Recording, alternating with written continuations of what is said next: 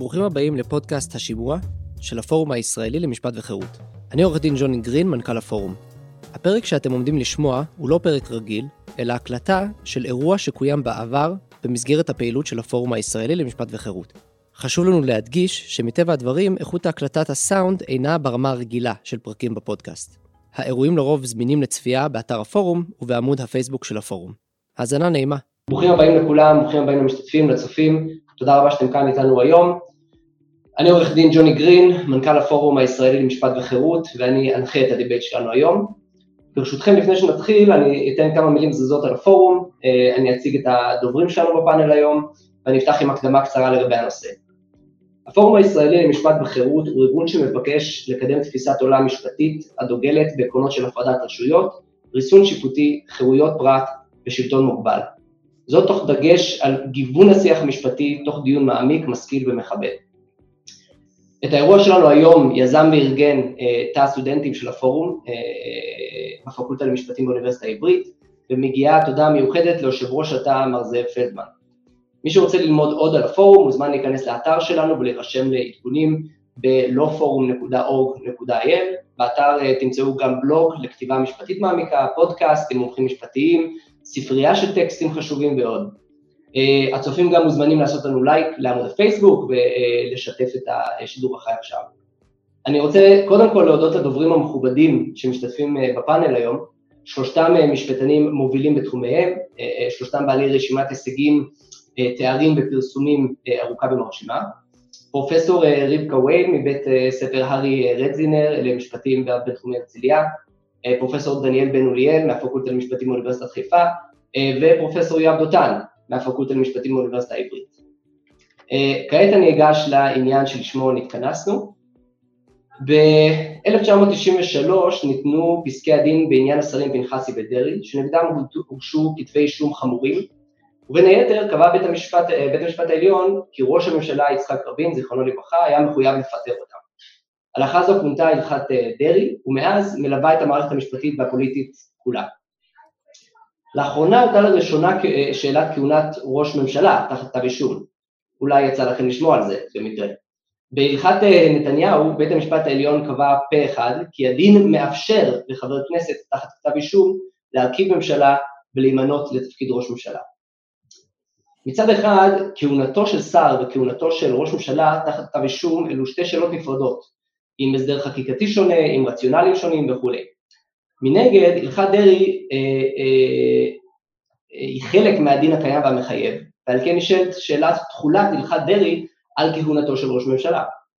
ישנם כאלה שהם בעד הלכת דרעי, אך נגד החלטה על ראש ממשלה, ואכן בהלכת נתניהו בית המשפט אישש את תוקפה של הלכת דרעי, על אף שקבע שאינה חלה על ראש ממשלה. בו בזמן ביקורת על הלכת דרעי אה, אה, עצמה תקפה כמעט בהכרח גם לסוגיה של ראש ממשלה.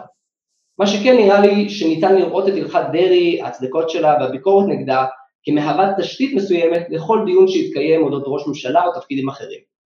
מה גם ששאלת שר תחת כתב אישום עשויה לעלות בתדירות גבוהה בהרבה משאלת ראש ממשלה תחת כתב אישום.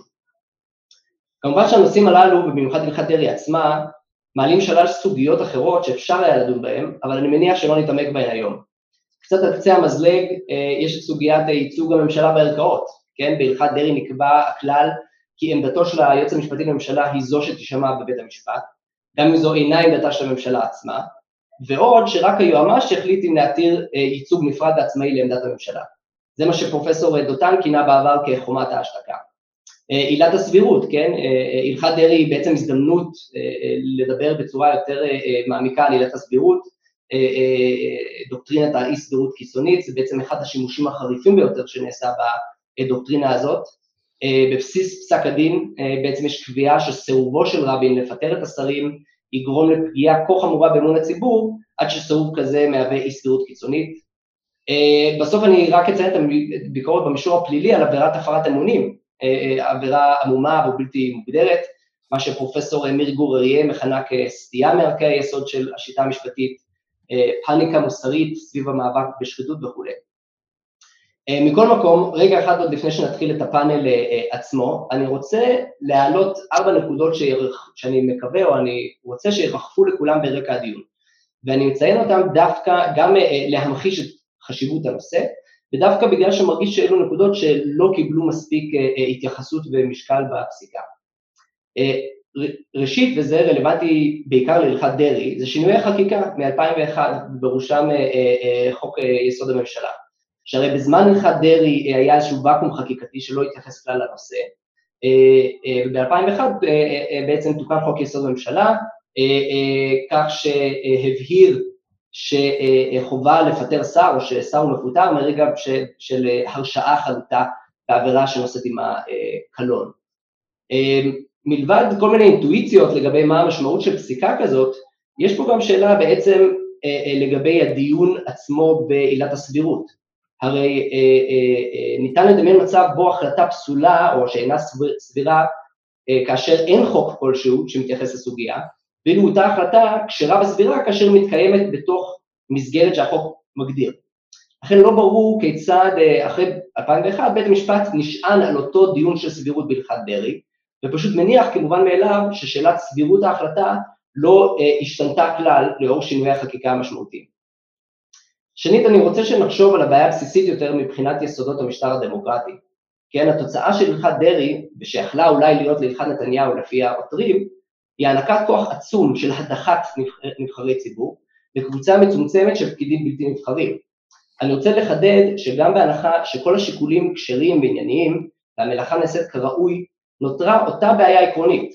כדי להוביל לנקודה של כתב אישום נדרשת קבוצה קטנה של חוקרים, פרקליטים ופקידים שאינם חייבים דין וחשבון ישיר לציבור, ואלו קובעים דה פקטו אם להדיח בפועל את הדמויות הבכירות ביותר בממשלה. אפשר לדבר המון על חזקת החפות, וחלק מהפאנליסטים היום גם דיברו על זה, אני אזרוק לאוויר שכבר יש כאלה שטענו, כמו פרופסור רינת קיטאי סנג'רו, שבעצם מדובר בסנקציה פלילית לכל דבר, ושיש בעייתיות רבה בהטלת הסנקציה הפלילית הזאת של הדחה על נאשם שבעצם לא היה לו יום אחד בבית המשפט ושלא נשמעה ראייה אחת נגדו וכולי. הערה ממש אחרונה לפני שנתחיל, ואני יודע שאני משכתי אתכם קצת זמן, היא על חשיבות הנושא. פרופסור יואב דותן כתב במאמרו הדחה באמצעות ביקורת שיפוטית, שניתן להבין את מערכת היחסים בין הרשות השופטת לבין הרשות המחוקקת והמבצעת, ובעצם שניתן להבין את התעצמות מערכת המשפט אל מול היחלשות הכנסת והממשלה, רק על רקע סוגיית הלכת דרעי והדחה שיפוטית של נבחרי ציבור. זו טענה שצריכה להטריד את כולנו. היחסים בין הרשויות צריכים להיקבע לפי עקרונות מוצקים, אולי לפי הכרעת הציבור, אבל בוודאי שלא לפי מנופי לחץ עצומים ומאיימים שרשות אחת מפעילה על אחרות. עד כאן ההקדמה שלי, אנחנו ממש עוד רגע מתחילים. אני רק אציג את מתכונת הדבייט. כל צעד, או מתכונת הפאנל, כל צעד מציג את עיקר הטיעונים שלו, עם 12 דקות לכל צעד, אני אתריע כשנותרה דקה או שתי דקות לכל צעד, לאחר מכן חמש דקות לכל צעד בשביל תגובה וסיכום, ובשלב זה כל דובר יוכל להפנות אולי שאלה אחת לדוברים האחרים, והדוברים האחרים ישיבו בקצרה. בסוף נשאיר 20 דקות למענה על שאלות מהצופים, הקהל מוזמן לכתוב שאלות בתגובות או לשלוח הודעה פרטית בפייסבוק לעמוד של הפורום. וזהו, רגע לפני שנתחיל, הצופים מוזמנים לשתף את השידור החי בפייסבוק, על מנת שכמה שיותר אנשים ייהנו ממנו. אני עכשיו מעביר את הבמה ואת השרביט לפרופסור רבקה וייל, ותודה לכולם. אז לכבוד הוא לי להיות כאן היום, ואני אתמקד בהלכת נתניהו. אז הלכת נתניהו קבע שניתן להטיל על חבר הכנסת בנימין נתניהו את תפקיד הרכבת הממשלה, למרות שהוא נאשם בעבירות חמורות בפלילים, שכוללות שוחד, מרמה והפרת אמונים. והלכת נתניהו הצליחה להפתיע, בגלל שהיא יוצרת פער מאוד גדול בין ההנמקה של פסק הדין לבין התוצאה של פסק הדין. כי מבחינת ההנמקה של פסק הדין, השופטים בחרו להכיל את הלכת דרעי-פנחסי על ראש ממשלה ועל מועמד לראשות ממשלה. ומבחינת התוצאה, הם מאפשרים בעצם לבנימין נתניהו להרכיב ממשלה ולעמוד בראשה. עכשיו, הלכת דרעי-פנחסי אה, קובעת שלמעשה העובדה שאדם ממלא את תנאי הכשירות הקבועים בחוק, היא איננה סוף פסוק. אלא אה, בנוסף אנחנו צריכים לבחון את שיקול הדעת של האדם אה, שממונה על אותו עובד ציבור.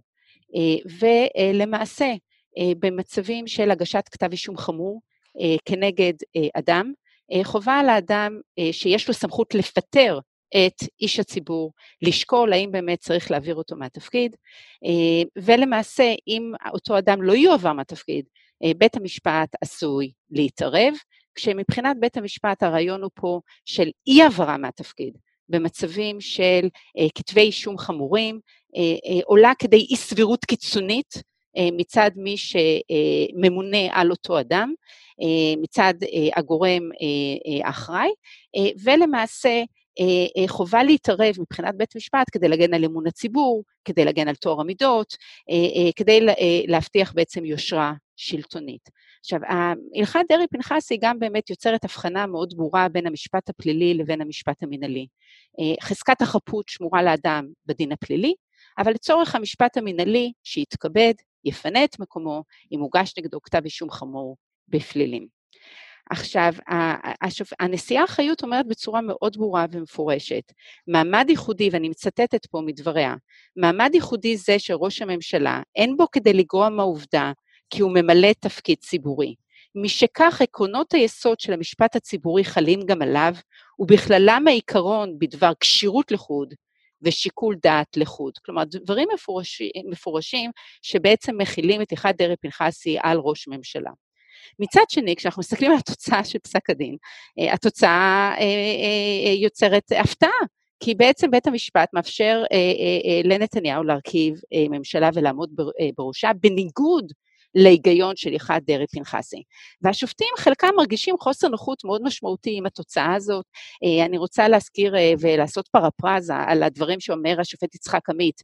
אם נאשם בפלילים, אה, פסול מלכהן כקורא מונה מים ברשות מקומית, איך הוא יכול להיות ראש ממשלת ישראל?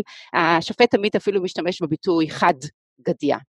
עכשיו, הפער המשמעותי הזה בין ההנמקה לבין התוצאה, זה גם לדעתי מה שהביא לביקורות הקשות כנגד הלכת נתניהו. אה, מבחינתי בלטה במיוחד הביקורת הקשה של השופט העליון אליהו מצה, שופט בדימוס.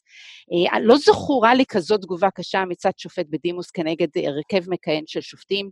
אה, השופט אליהו מצה התבטא בלשון, אני מצר על פסק הדין, אילו, הוא ישב דרך אגב בהרכב של דרעי פנחסי, והוא אמר כאילו הוא או חבריו להרכב היו יושבים בפסק הדין, הם היו מגיעים לתוצאה שונה. הוא, הוא, הוא, ראה, הוא ראה את העובדה שהשופטים הגיעו לתוצאה פה אחד, אה, דבר לגנותו של בית המשפט, ביקורת חריפה ביותר, ו... אה, למעשה אה, לא שגרתית, כי אנחנו רגילים שהשופטים בדימוס בדרך כלל נחלצים להגנת בית המשפט העליון כנגד מתקפות מאוד קשות מצד פוליטיקאים, ומנסים דווקא לחזק את הלגיטימציה של בית המשפט העליון. שאני רוצה להזכיר שהלכת נתניהו ניתנה בשתי פעימות. בפעימה הראשונה ניתן, אה, אה, ניתנה התמצית של פסק הדין, אה, ובפעימה השנייה הפסק דין המשלים. וכשאנחנו רואים את פסק הדין המשלים, אנחנו רואים שיש פקיעים, אין אחידודים. זה נכון שכל השופטים חתמו על התוצאה, אבל בהנמקה יש דעות שונות, ומהבחינה הזאת לדעתי הביקורת המוקדמת על אחידות הקול של השופטים היא ביקורת אה, אה, ש, שהיא לא מוצדקת. אה, גם עם בנק המזרחי התוצאה היא פה אחד, כולם מצטרפים לשם גם, אבל בהנמקה יש ביקורות ומחלוקות קשות בין השופטים, והוא הדין בהלכת נתניהו, גם שם אין אחידות. עכשיו בואו נסתכל על הלכת נתניהו. אז רוב השופטים באמת סבורים שהלכת דרעי-פנחסי חלה על ראש ממשלה, אבל מצד שני, שראש ממשלה יכול לכהן. אז למה? אז השופטים בחנו ארבעה גורמים אפשריים שאפשר להתערב בשיקול הדעת שלהם. אה, קודם כל, נשיא המדינה. והם באים ואומרים, בשלב שבו אה, פסק הדין הגיע אלינו לדיון, התיק הגיע אלינו לדיון, ובואו לא נשכח שהם קבעו את העיתוי שבו התיק הגיע לדיון, אבל בשלב שבו התיק הגיע לדיון, לנשיא אין שיקול דעת של ממש, אה, אה, הוא כבר חייב בעצם לקבל את המלצתם של 61 חברי כנסת להטיל את תפקיד הרכבת הממשלה על פלוני. יושב ראש הכנסת, כשהוא קובע מועד, לדיון במליאת אה, הכנסת אה, על אה, השבעת הממשלה, גם זה תפקיד פורמלי. אה, השופטים בוחרים שלא להטיל חובת התפטרות או אי קבלת התפקיד על נתניהו. אה, חלקם מסביר שזה אה, לא אנושי, אין אדם משים עצמו רשע. אה, חלקם בא ואומר, אין תקדים לעניין. אה, תמיד התערבנו בשיקול דעת שמישהו מוסמך לפטר אה, או לא למנות ולא בשיקול דעת של המועמד עצמו. אה, הם מסתכלים על האפשרות להתערב רק בשיקול הדעת של 61 חברי הכנסת, כי הם היחידים שמפעילים שיקול דעת מהותי, כשהם ממליצים לנשיא, תטיל על פלוני את תפקיד הרכבת הממשלה.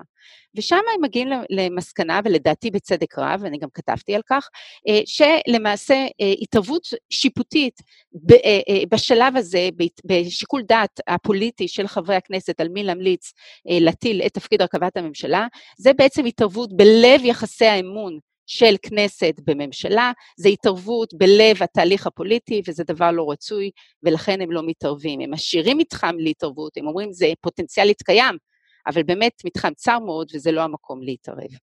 עכשיו, נשאלת השאלה, אם באמת השופטים קובעים שהלכת דרעי-פנחסי חלה על ראש ממשלה, אבל בפועל הם לא מצליחים להכיל אותה, אז למה? למה הם יצרו את הפער הזה? האם בכלל אפשר לדמיין מצבים שבהם הלכת דרעי-פנחסי תחול על מועמד לראשות ממשלה או על ראש הממשלה עצמו?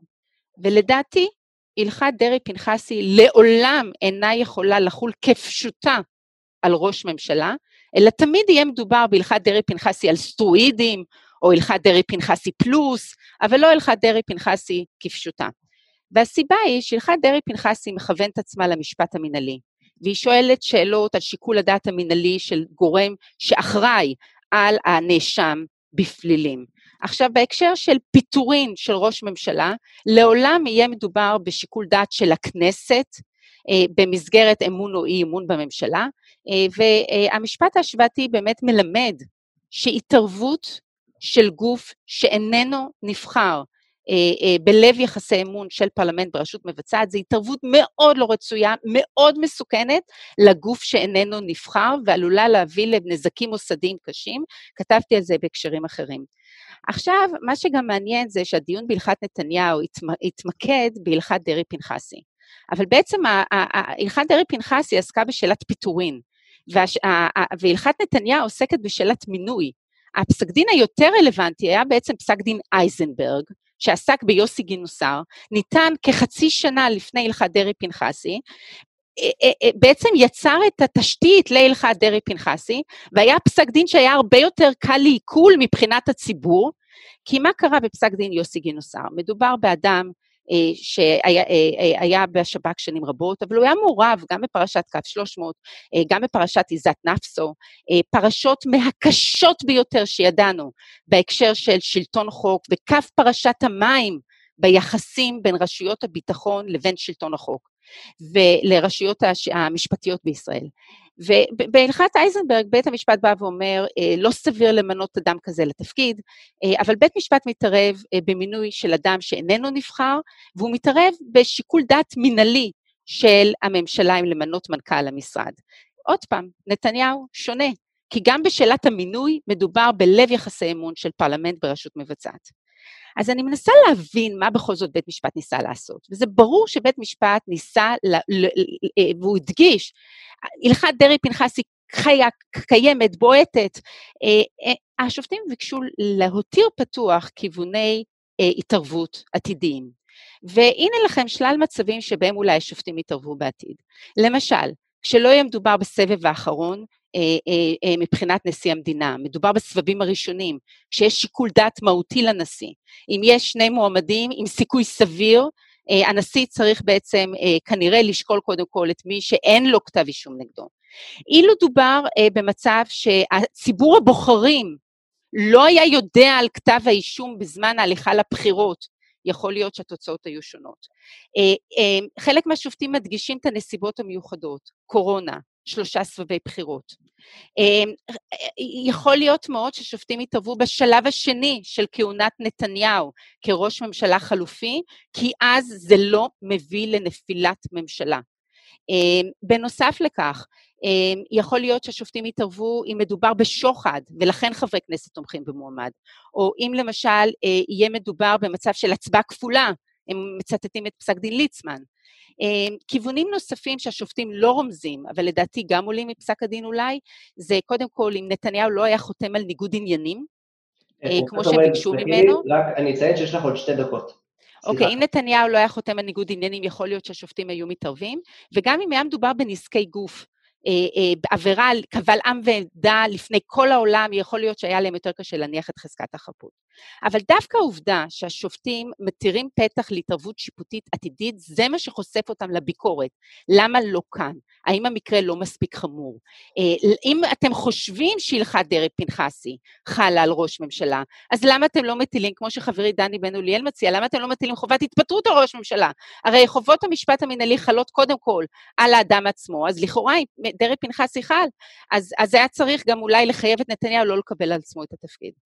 אה, ובוודאי מבחינה מוסרית היה, הוא היה ראוי, היה ראוי שהוא לא ייקח על עצמו את התפקיד.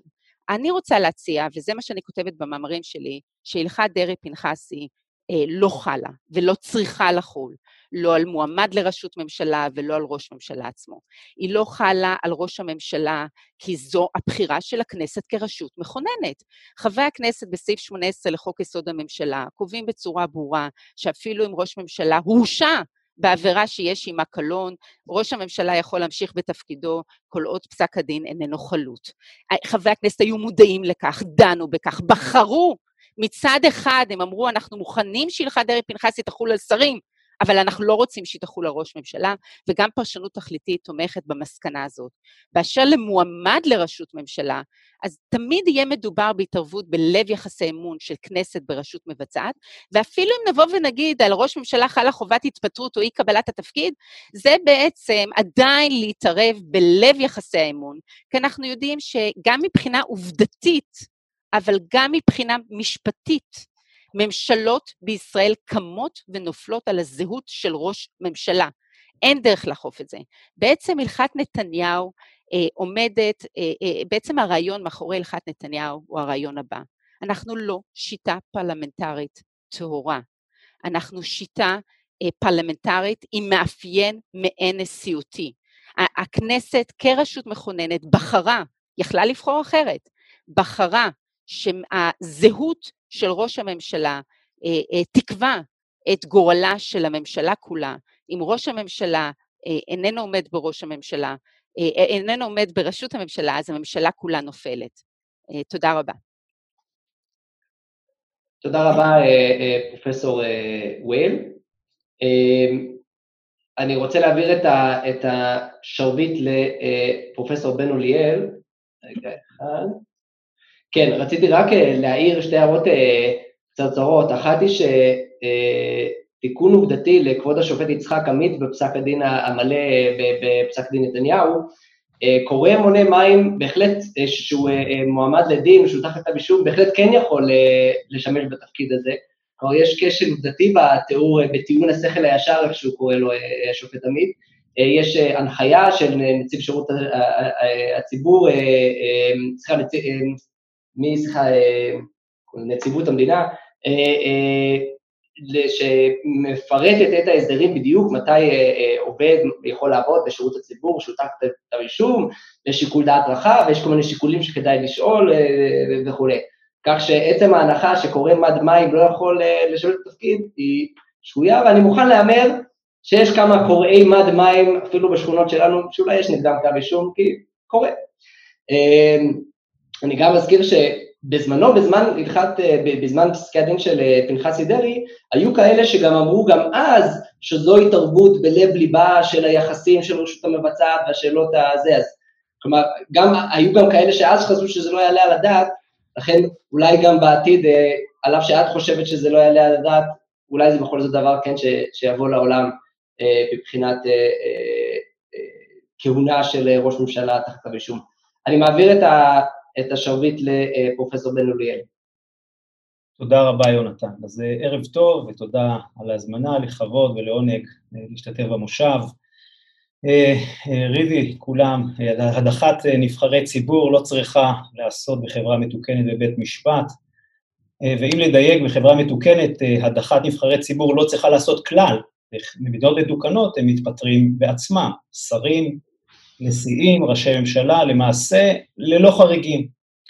אני אלמד שישנו חריג בודד באיטליה, אבל שם פחות או יותר זה נגמר. במובן זה נתניהו הוא חריג, ומשכך פסק דין נתניהו הוא אכן פסק דין מטלטל במיוחד, ודי, להיזכר בדברים הנוקבים של שניים אה, מבכירי מערכת המשפט, הראשון שלא הזכרת הוא פרופסור מוטה קרמיצר, שבראיון מצולם אמר נכוחה ביחס להכרעת בית המשפט כי היא לא תסולח, זאת בהתייחס למישרין לבית המשפט של אסתר חיות.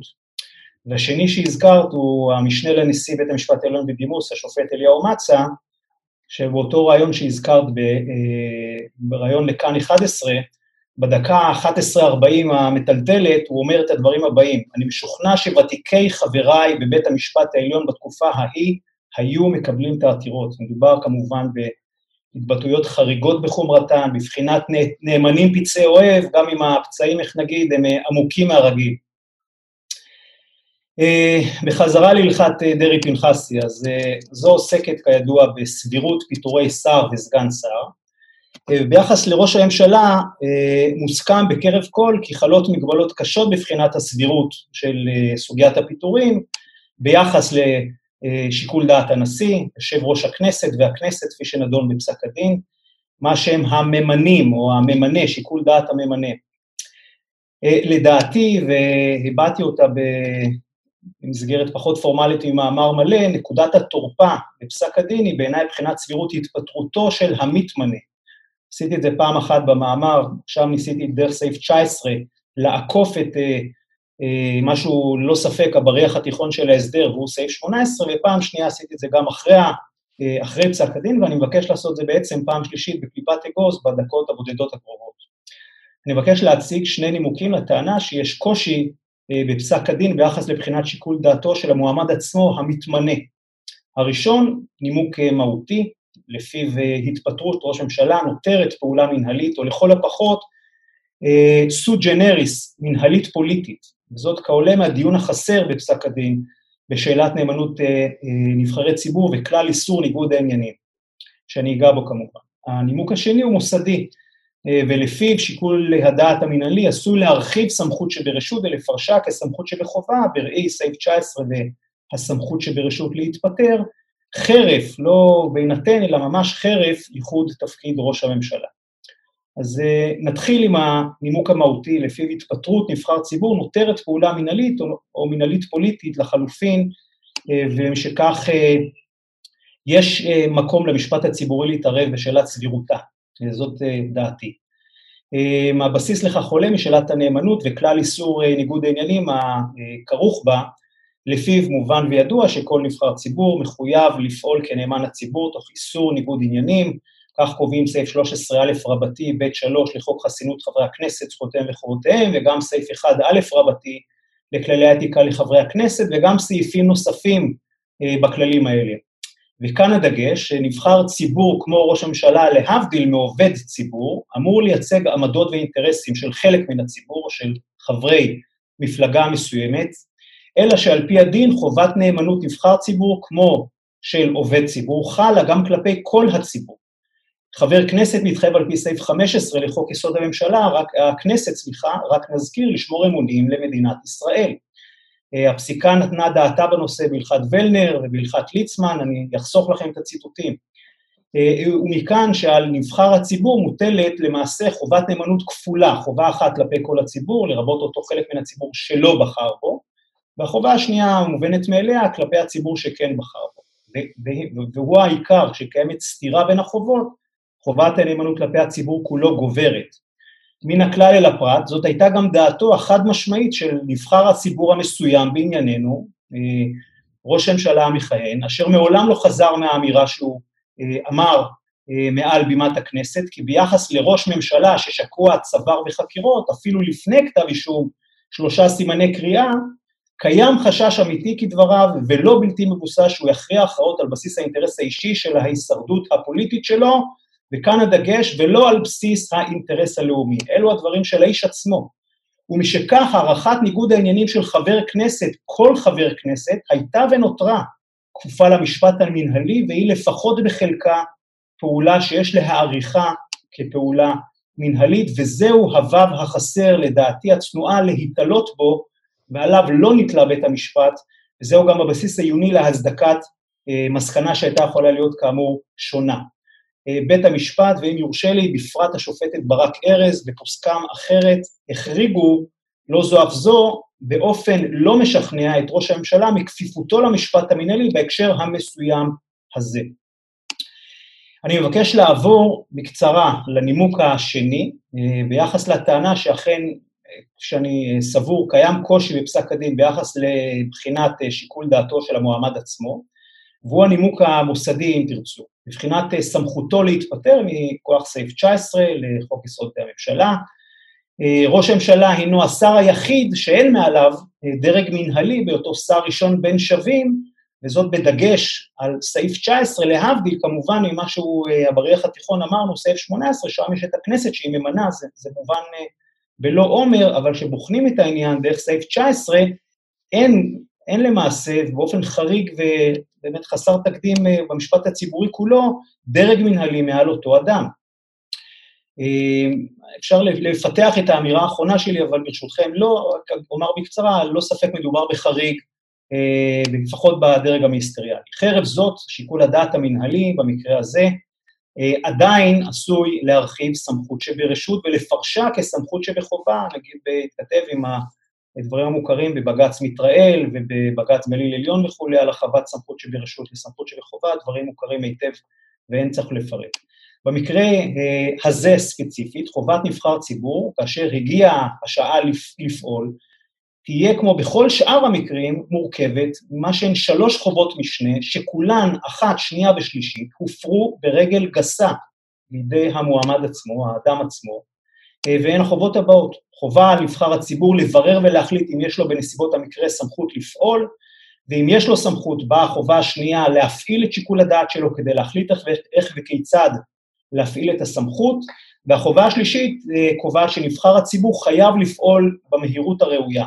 בענייננו, נבחר הציבור הפר את כל שלוש החובות, הוא לא רק לא שקל התפטרות בשל ניגוד העניינים שהוא מייחס למצבו בדבריו שלו, שהזכרתי, הוא גם לא הפסיק את ניגוד העניינים החמור בדרך חלופית, מידתית, דרך פג... שפגיעתה פחותה, אם תרצו, בדגש על בחינת נבצרות. הוא לא דן בכך, הוא לא הציג זאת, הוא לא יצא לציבור, הבהיר דברים, שכל אחד יבין, יוסי מאשדוד יבין, לא רק עורכי דין אה, מפולפלים בהבנתם יבינו, שכולנו נבין. הוא בטח שבטח לא פעל במהירות הנדרשת, אלא במה שהיא דחיינות דיונית מאכזבת בכל מובן. עולה מן המקובץ, מה שלדעתי הן שלוש המסקנות הבאות. אחת, סמכות התפטרות של כל נבחר ציבור בידי המועמד עצמו עשויה להצדיק הפיכת סמכותו שברשות לסמכות שבחובה. שתיים, בהיותו נבחר ציבור גם ראש ממשלה עשוי לחוב בחובת התפטרות מכוח סעיף 19 בנסיבות קיצוניות, קיצוניות ככל שתהיינה, ואולי לא יתקיימו הנסיבות הקיצוניות, אבל במישור העקרוני זאת מסקנתי השנייה. ושלישית, ושלישית חובתו זו אז תיבחן או תוכל להיבחן כפעולה מנהלית ולכל הפחות כפעולת סוד ג'נרס, אם תרצו, מנהלית פוליטית. אני אישית לא מכיר ספרות בנושא, אשמח ללמוד אה, מחבריי למושב אה, ואולי אה, לדעת שישנה כזאת, ואם אין אז ודאי מקום להרים כפפה ולהציע לכתוב בנושא, זאת שאלה מעניינת בעיניי, אפילו גם מעבר לרק סעיף 19. זאת במובן לפיו דין הבוחר אינו בא במקום דין המשפט ואין הוא יכול להחליפו, כדברי השופט ברק בבג"ץ בהלכת פנחסי, ובעת הזאת, בעת שהוא ממלא תפקיד מנהלי, לעשות פרפרזה לדוב לוין בבג"ץ התנועה לאיכות השלטון, נסוגה הפונקציה הפוליטית בפני הפונקציה המנהלית. זאת עיקר טענתי, יש לי עוד טענות, ואפשר אולי שנרחיב עליהן בהמשך, אלא אם יש לי עוד זמן משמעותי, אם לא, אני שמח לך. שתיים וחצי דקות, אם תרצה לנצל אותנו. אז נעשה את זה אחר כך בצורה שאולי תאפשר להגיד כל מה שאני רוצה ביחס לעוד כמה טענות, אבל זה לא דחוף. אז אני אסיים. מצוין. Uh, נשמור לך את הזמן הזה. Uh, אני רק אתהה, uh, כלומר, אני חושב שגם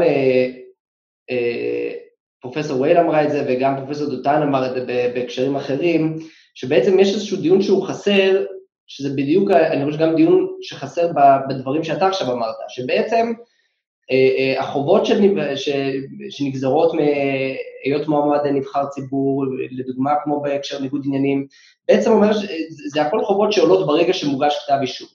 אז המשמעות בפועל היא שברגע שמוגש כתב אישום עולה, עולה החובה, וייתכן אפילו שעולה חובת אה, אה, התפטרות. אה, אה, כמו שאתה אומר, אה, אה, זה כבר שיקול דעת, זה כבר חובה ולא סמכות של שיקול דעת. אין דיון, מרגיש במיוחד בפסיקה, אין דיון משמעותי בהשלכות של הדבר הזה מבחינת מדיניות, כלומר מבחינת כוח הדחה בפועל באמצעות הגשת כתב אישום. עכשיו אני יודע שזה דבר שאולי פרופסור דותן ידבר עליו, כי הוא דיבר עליו בעבר, אבל אני חושב שזו התחושה שאלו אולי כולם טענות נכונות מבחינת הדין המינהלי ואני לא חולק עליהן, אבל, אבל באמת נשאל פה שאלה שחסר דיון על, על ההשלכות. אתה רוצה להשיב, להגיב לזה ממש בקצרה? אני אוותר ואחר כך במרוכז, אם אפשר. מצוין, בסדר גמור. אני מעביר כעת את, ה, את הדיון לפרופסור דותן. כן, שלום. אמ, יש כאן משהו מאוד מעניין. בכל ההתפתחות של העיקרון הזה, שמה שנקרא הלכת דרעי, יש דבר נורא, נורא מעניין, או, או הרבה דברים מעניינים, אבל דבר ראשון, בואו נדבר רגע על המסגור, על ה framing.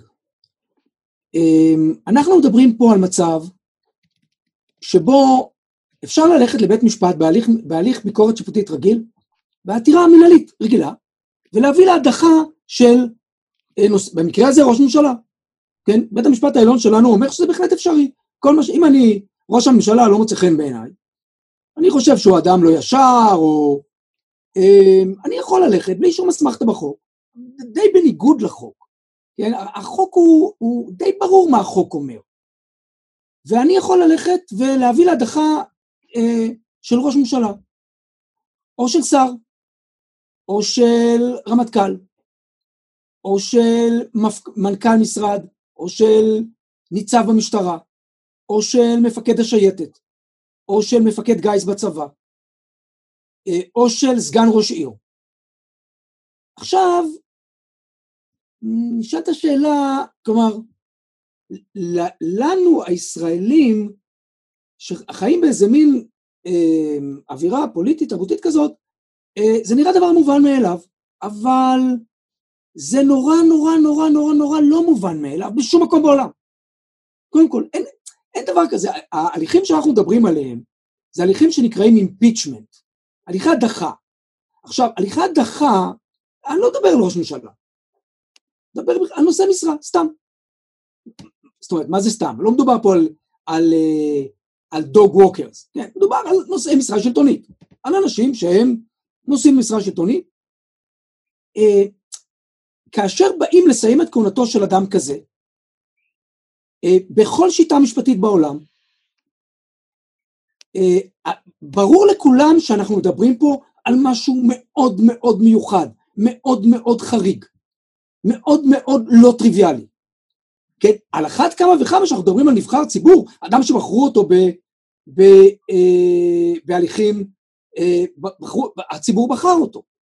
כלומר, אם אנחנו יכולים, על ידי זה שאנחנו הולכים לבית משפט, להחליף את השלטון, להחליף חלק מהשלטון, להחליף נושא משרה, אנחנו נכנס... זאת אומרת, ברור לכל שיטת משפט שעוסקת בזה בצורה מסודרת, כולל אגב, אני חושב, בשיטת המשפט הישראלית, שעסקה בזה בחוק, שאנחנו מדברים פה על משהו שהוא מאוד מאוד לא שגרתי. זה לא עתירה, לא נתנו לי, לא, עושים, לא נותנים לי, ל, ל, אה, אה, לא נתנו לי רישיון ל...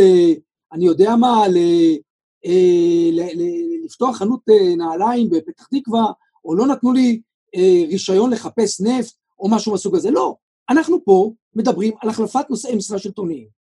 עכשיו, דבר קטן שצריך להגיד לכל מי שרואה אותנו, שהאפשרות הזאת, בשום מקום בעולם, אין שום דבר דומה למה שנעשה במדינת ישראל. אה, אגב, אני בדקתי את זה בצורה מאוד מסודרת, אין משפט משווה. למעשה, אם אתם, יצא לי לדבר כמה פעמים עם משפטנים ממדינות אחרות, לא משנה אם זה גרמנים או קנדים או אמריקאים, או, או, או לא משנה. ואני אומר להם, אתם יודעים, אה, כן, יש עתיר, העתירות האלה והאלה. הם הסתכלו עליי, אמרו לי, היי, מה? אין דבר כזה. הם לא הבינו על מה, הם לא הבינו על מה אני מדבר בכלל. עכשיו, זו נקודה ראשונה, צריכים למקם את עצמנו. הליכי אימפיצ'מנט הם הליכים שבדרך כלל מוסדרים בחוקות של מדינות. ולא רק, אימפיצ'מנט לא רק של לא מדובר רק של ראשי, ראשי מדינה, ראש הרשות המבצעת, אלה הליכים נורא נורא עדינים, נורא נורא מיוחדים. עכשיו, אצלנו קרה איזה מין דבר שהוא, אה, מרוב שהוא מוזר, הוא נראה לנו טבעי.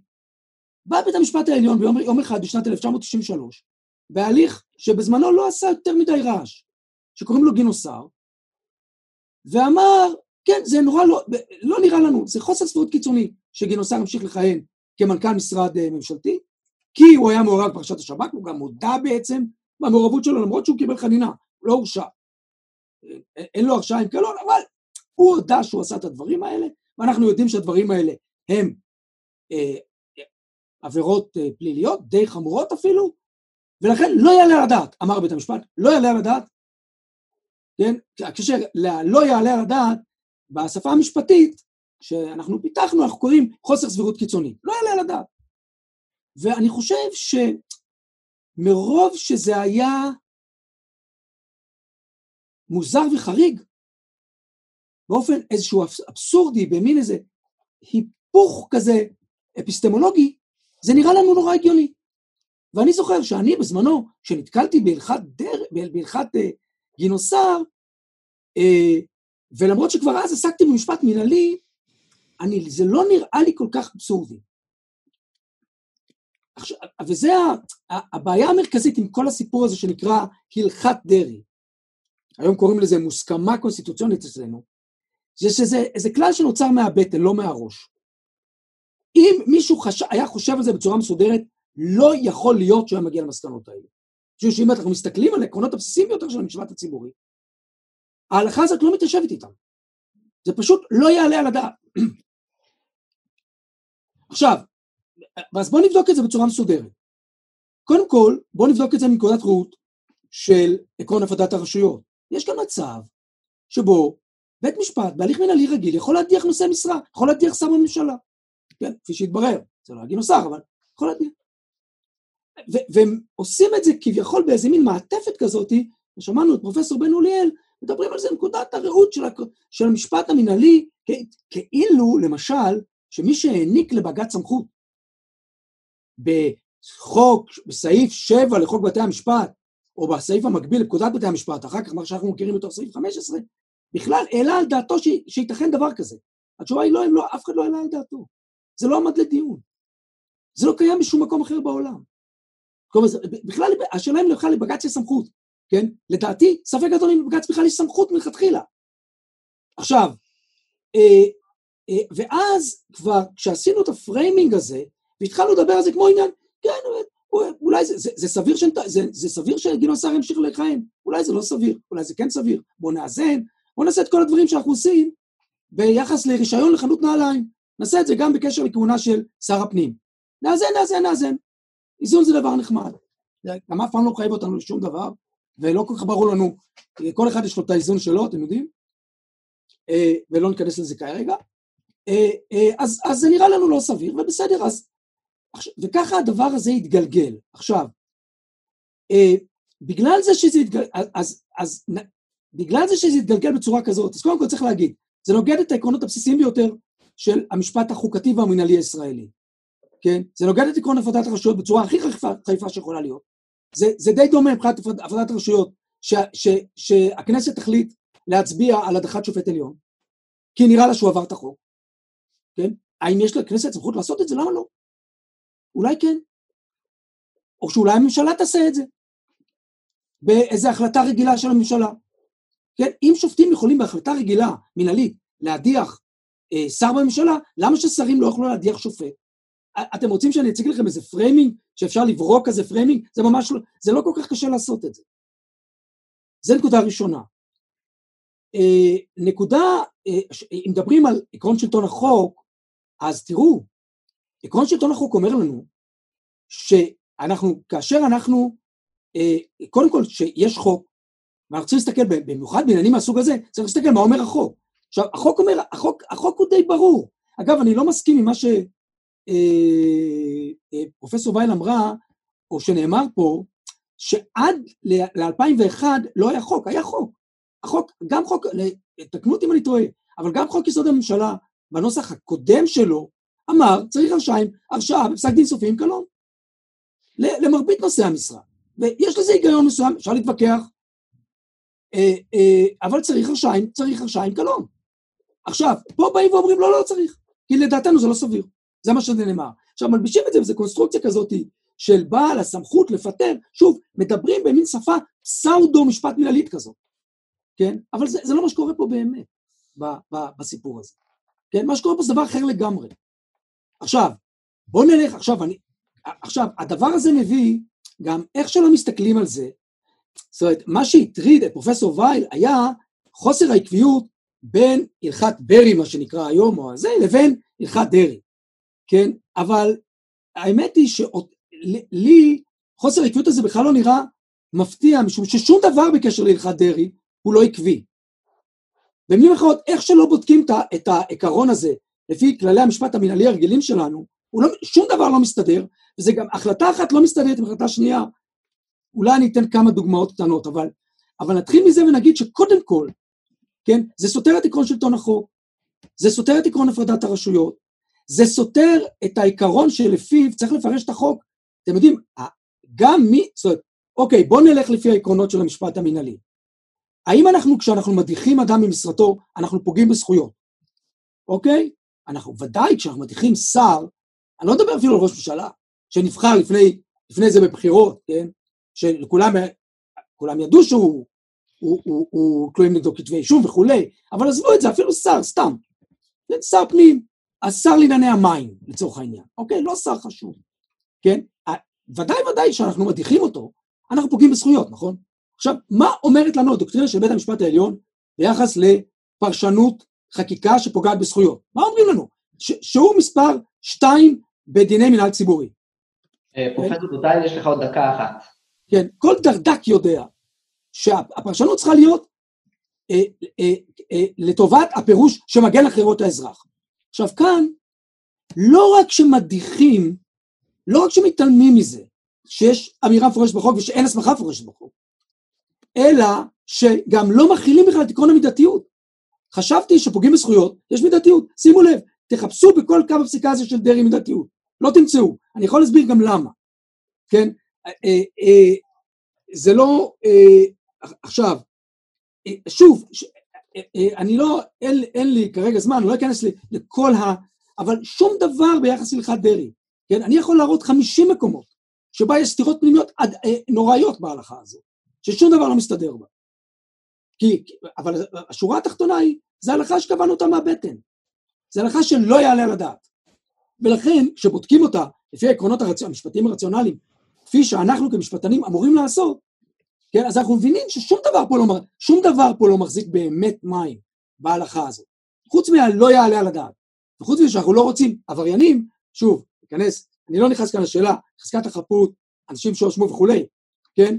אבל שום דבר כאן בהלכה הזאת הוא, הוא לא באמת עקבי. נעצור כאן. תודה רבה לפרופסור יואב דותן. אני אציין אה, שאולי יש איזושהי מקבילה מעניינת בין מה שפרופסור אה, בן אוליאל אמר, שבעצם אה, נתניהו זה המקרה, איזה חריג בעולם מהמקרים שהוא מכיר, אולי מלבד איטליה, שנציג ציבור כל כך רם דרג מועמד לדין ואינו מתפטר, זה איזושהי מקבילה למה שפרופסור דותן אמר, שהוא בכלל לא מכיר שום מקום בעולם שבכלל יש הסדר שדומה להלכת פנחסי דרעי, שבו אה, אה, ישנה חובת פיטורים או חובת התפטרות, או אולי אפילו על ראש ממשלה, אה, למי שהועמד לדין או למי שנגדו אה, הוגש כתב אישום. אה, השלב הבא הוא בעצם חמש דקות לכל צד שייתן איזה שהם דברי אה, אה, אה, תגובה וסיכום, אה, והם יעשו את זה איך, ש, איך שנראה להם. לאחר מכן אנחנו נעבור אה, לשאלות גם אחד כלפי השני, שאני אשמח אם הפאנליסטים כבר יתחילו לחשוב אם יש איזושהי שאלה ספציפית שהם רוצים להפנות לתשובה קצרה אל הפאנליסטים האחרים, ולשאלות אה, מהקהל. אז אה, בבקשה, אה, אה, פרופסור וייל. אוקיי, okay, אה, אני אתחיל אה, בדבריו של אה, יואב, אה, חברי, אה, פרופסור דותן. אה, תראה, אה, הלכת דרעי-פנחסי תרמה רבות למאבק אה, בשחיתות הציבורית בישראל. אה, אני לא שותפה לעמדה שלך שיש כאן פגיעה קשה בעקרון שלטון החוק. אני שותפה כאן דווקא לעמדה של הנשיא בדימוס אהרן ברק, פרופסור אהרן ברק, שגם המשפט המקובל יכול להוות מקור פגיעה לזכויות אדם. אנחנו יודעים שהגישה הזאת הומצאה גם בהלכת דיראני על ידי הנשיא גרוניס, מכל האנשים, שבעצם גם ה-common law יכול להוות מקור הסמכה לפגיעה בזכויות אדם, כלומר הלכת דרעי פנחסי עצמה יכולה להוות מקור הסמכה לפגיעה בזכויות אדם. עכשיו, ככל שהלכת הסבירות היא הלכה, ואני שומעת בדבריך גם הרבה הרבה אה, ביקורת מובלעת שלא פיתחת על הלכת הסבירות ועל הנושא של איזונים, ו... אבל ככל שהלכת הסבירות היא הלכה שחלה במשפט המנהלי, אז לכאורה אתה יכול לבוא ולשאול על הסבירות אה, של הגורם שממנה אדם אה, לתפקיד ציבורי. עכשיו, זה שלא בחנו מידתיות, כי מידתיות וסבירות, אנחנו יודעים, זה דברים שככל שהפסיקה מתקדמת, במשפט המנהלי בעצם המידתיות היא בעצם תחליף לסבירות, או הלב של מבחן המידתיות הוא שאלה של איזונים, כלומר, זה לא שהשאלה של הסבירות לא הייתה שמה, או המידתיות לא הייתה שמה. עכשיו, גם אם הלכת דרעי-פנחסי לא הייתה נכונה לזמנה, דרך אגב, לנטוש אותה היום זה כרוך במחירים מאוד כבדים לחברה הישראלית. כי הלכת דרעי-פנחסי בעצם יצרה שלל הלכות וגם חקיקה שבעצם נותנים תוקף להלכת דרעי-פנחסי. ובאמת היה שלל הזדמנויות גם לחברי הכנסת לנטוש את הלכת דרעי-פנחסי, לפחות ביחס לשרים וסגני שרים, הם בחרו שלא לעשות כן, הם מדברים על זה במפורש בדברי הכנסת. עכשיו, הסיבה שהלכת אייזנברג לא יצרה כאלה גלים בזמן נתינתה, זה לא בגלל האבסורד שבה, אלא בגלל שהלכת אייזנברג הייתה הרבה יותר קלה לעיכול מהלכת דרעי-פנחסי. כשאנחנו חושבים על הפרשות שבהן היה מעורב יוסי גינוסר, הן באמת פרשות קשות. הן באמת פרשות שהן אה, באמת, איך שהגדרתי את זה קודם, כף פרשת המים. עכשיו, אם זה כף פרשת המים ביחסי שלטון החוק, אה, אה, ביחסי רשויות הביטחון ורשויות המשפטיות בישראל, אז זה לא פלא שהפסק דין גינוסר עבר כפי שהוא עבר. להפך, במידה מסוימת, כיוון שפסק דין גינוסר היה כל כך קל לעיכול, אני חושבת שזה החליק את פרשות דרעי-פנחסי שבאו בעקבותיהן, והנה לכם שוב איזושהי הווירטואוזיות של הנשיא ברק במידה מסוימת, שאיזה פסק דין קודם לאיזה פסק דין ומה מביא, למרות שאני לא יודעת כמה היה אפשר, לה... בוודאי ידעו בזמן הלכת אה, אייזנברג שדרעי-פנחסי עלול לנחות על השולחן שלהם. אה, עכשיו, אה, דרך אגב, גם הלכת דרעי-פנחסי היו יחסית לא כל כך קשות לקבל כפסק דין, כי המחלוקת הייתה די מצומצמת. אה, דרעי בעצם התחייב מראש שהוא יפנה את המקום אם יוגש נגדו כתב אישום, אה, אה, וכל השאלה הייתה האם כשזה יוגש כתב האישום לכנסת לצורך הסרת חסינות, או כשזה יוגש לבית משפט. אז המחלוקת הייתה הרבה יותר מצומצמת מהמחלוקות שאנחנו יודעים להן היום. אבל יש לי עוד הרבה מה לומר, אבל אני רוצה להתייחס לחברי דני בן אוליאל. אה, אה, ואני גם אגיד עוד דבר אחד, אני לא טענתי שלפני 2001 לא היה הסדר בנושא. אה, להפך, במאמר שלי במשפט וממשל על הדחה שיפוטית של ראש ממשלה, אני מציינת, אני מסתכלת על החוק בגלגולים השונים, אני מסתכלת על החוק גם בזמן הבחירה הישירה, ומה היה המצב אז. עכשיו, אה, מה שכן, בזמן מתן דרעי פנחסי, החוק שתק על הנושא של כתב אישום. אה, אה, בכל מקרה, אני רוצה לבוא לדבר על הגישה של דני בן אוליאל. אני חושבת שקשה שלא לעשות, בעיניי לפחות, קשה להתעלם מהחלטה של הכנסת כרשות מכוננת. כלומר, פסיקה היא, פסיקה זה דבר חשוב, ופסיקה מפתחת הלכה, ופסיקה יוצרת קאמלו, ופסיקה אה, בדרך חקיקה סותרת אה, אה, אה, באמת אה, משפיעה באופן דרמטי. אבל במקרה הזה, אה, לשיטתי לפחות, וככה אני באמת מפתחת את זה במאמר במשפט וממשל, אה, ביחס לראש ממשלה, הכנסת שקלה בכובד ראש, אה, אה, והיא בחרה בצורה, בגישה שונה. עכשיו, לא רק שהכנסת בחרה בגישה שונה, אלא אה, גם פרשנות תכליתית, אה, שבאה ומנסה לחשוב, אוקיי, אה, האם באמת כדאי שבית משפט יתערב? אני חושבת שאתה לא נותן משקל מספק לעובדה שבאמת מדובר פה בלב יחסי אמון של כנסת ברשות מבצעת. עכשיו, צריך להבין מה זה שיטה פרלמנטרית. אה, שיטה פרלמנטרית זה בעצם איך אנחנו בוחרים רשות מבצעת. אנחנו בוחרים באותו אקט של בחירות גם ממשלה וגם כנסת, ואנחנו עושים את שני הדברים באותו אקט של בחירה. שאנחנו יודעים ש... שהציבור הישראלי הולך לבחירות על ראש ממשלה. עכשיו, אם, אני לא יודעת מה, איך אומרים, האם המציאות הפוליטית יצרה את המציאות המשפטית, או האם המציאות המשפטית יצרה את המציאות הפוליטית, שאלה מעניינת. אבל העובדה היא שאנחנו יודעים בזמן בחירות, גם, גם אנשים שמציעים למפלגה שהיא לא מפלגה שבסופו של דבר מרכיבה את הממשלה, מפלגות מצהירות מראש מי, מי יהיה ראש הממשלה מבחינתן כבר שנים רבות, ולבוא ולהכיל, להתעלם מתוצאות הבחירות, זה דבר בעייתי. עכשיו, כל הגישה שלך לדמוקרטיה מתגוננת ולהרחבת דמוקרטיה מתגוננת, גם למצבי שחיתות, אנחנו צריכים לזכור שבעצם בכל הפסיקה עד היום, בית המשפט לא עשה את הצעד הנוסף ואמר, חבר כנסת לא יכול לרוץ בבחירות אם הוא נאשם בפלילים. הרי זה, מה זה דמוקרטיה מתגוננת? אני רוצה למנוע גישה למנגנוני הכוח של המדינה. והדמוקרטיה מתגוננת, הלב של ההסדרים, זה בעצם הסדר של פסילת מפלגות ומועמדים מלרוץ לכנסת. לא רק שסעיף 7א לא פסל מישהו שנאשם בשחיתות, אלא אה, אה, בית משפט אה, בצורה הכי ברורה, נמנע בכוונת מכוון, ולא שזה לא עמד על הפרק, הפרשה האחרונה זה ראשי ערים, לא פסל אנשים מלרוץ לבחירות, ובצדק. כי אוי לנו אם נגיע למצב שבאמת אה, הגשת כתב אישום די בה אה, כדי להסיר מועמדים מסדר היום, אלא אם כן, דרך אגב, הכנסת תבחר אחרת. אנחנו יודעים משיטות משפט אחרות בעולם שהדבר, שהדרך להתמודד עם מתנגדי משטר בשיטות לא דמוקרטיות, זה להגיש כתבי אישום. להאשים בשחיתות. אנחנו לא רוצים שזה יהיה הדין במדינת ישראל, בוודאי לא בפיתוח הלכתי. אם הכנסת תבחר למנוע מחברי כנסת נאשמים בפלילים לרוץ לכנסת, זאת תהיה דרך אגב החלטה מבורכת מבחינתי, אבל זו בחירתה של הכנסת, לא הייתי רוצה לראות את זה קורה בדרך שיפוטית.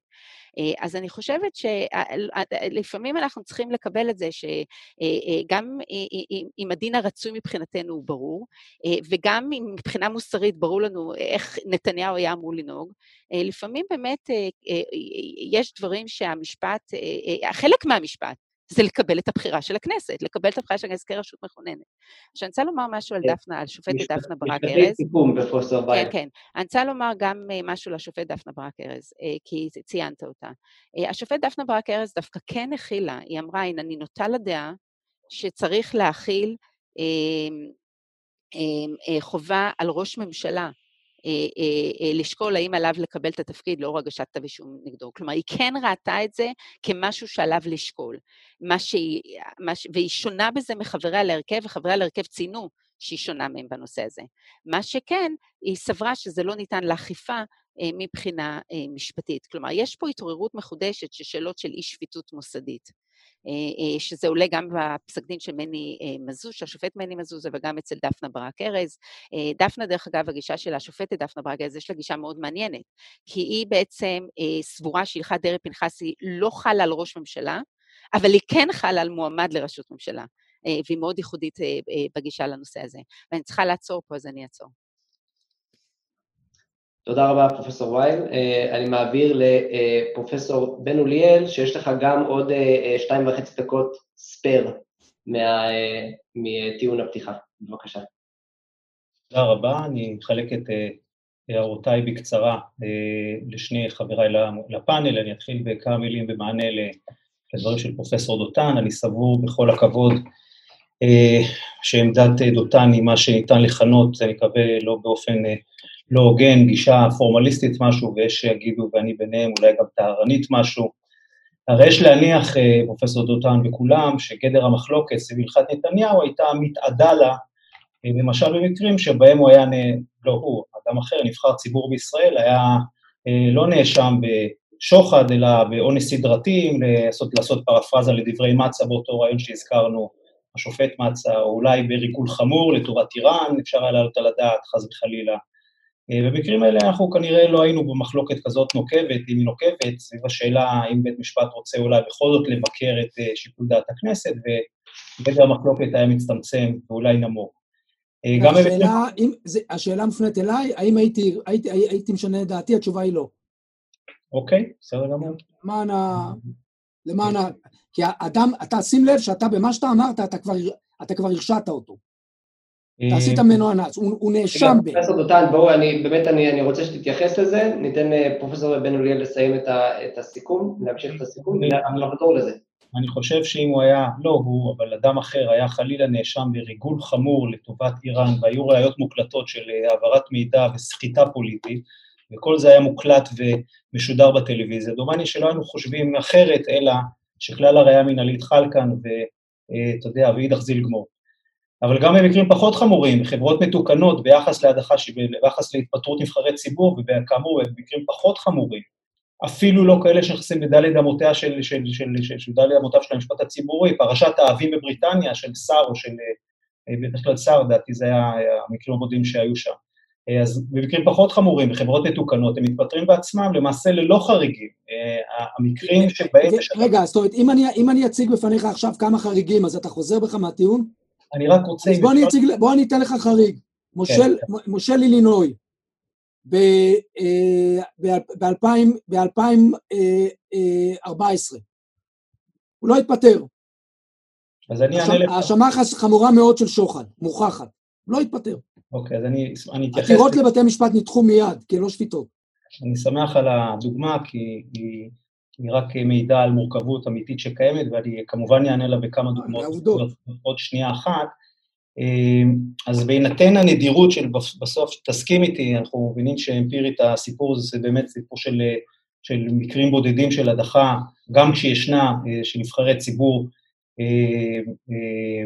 של, של הדחה עצמית של נבחרי ציבור, זה לא קורה הרבה, אני עדיין חושב שגם במקרים חמורים פחות יש הצדקה, צידוק בפרשנות תכליתית חוקתית, והיא הנותנת, ואתה יודע, שוב אפשר לחשוב על אותה מסכת מקרים שבהם, במקרים שהם חמורים פחות, במובן זה מאתגרים משפטית פחות, אנחנו שומעים אחדות לבקרים, כל מיני אנשים מתבטאים בכל מיני דרכים שהן מעוררות חלחלה בהקשר המשפטי, למשל כשסגן ראש ממשלה בשם אלי ישי, מאיים בראי עופרת יצוקה להשטיח את רצועת עזה, או ששר תחבורה בשם בצלאל סמוטריץ' מסביר שבמלחמה כמו במלחמה, בהקשר הדתי, צריך להרוג את האויב בלי שהוא מפרט, כולנו מבינים איך זה יכול לראות בהקשר הדתי. האם לא שבו והזהירו ראשי ממשלה בעצמם את נותניהם החרדים במשא ומתן, משאים אותם מתנים קואליציוניים, כולל נתניהו עצמו, שפעם אחר פעם נשען על הערכתו שזה לא יעבור בג"ץ, האם אנחנו חיים בשלום עם המצב שבו בית המשפט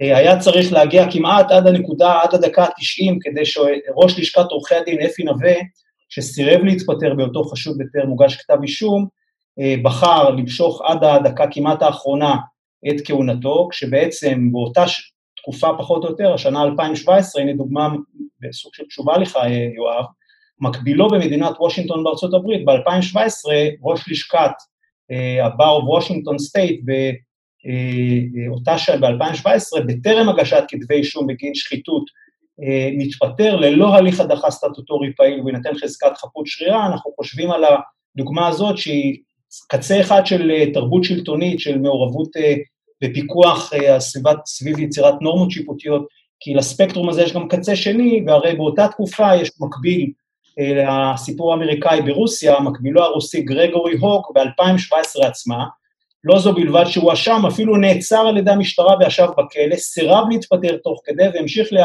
לאחוז בתפקידו כנשיא לשכת עורכי הדין של סן פטרסבורג, וזאת על רקע אישומים וראיות על אלימות פיזית קשה כנגד אשתו, תוך שהוא טוען את אותן טענות, לא הרשיעו אותי.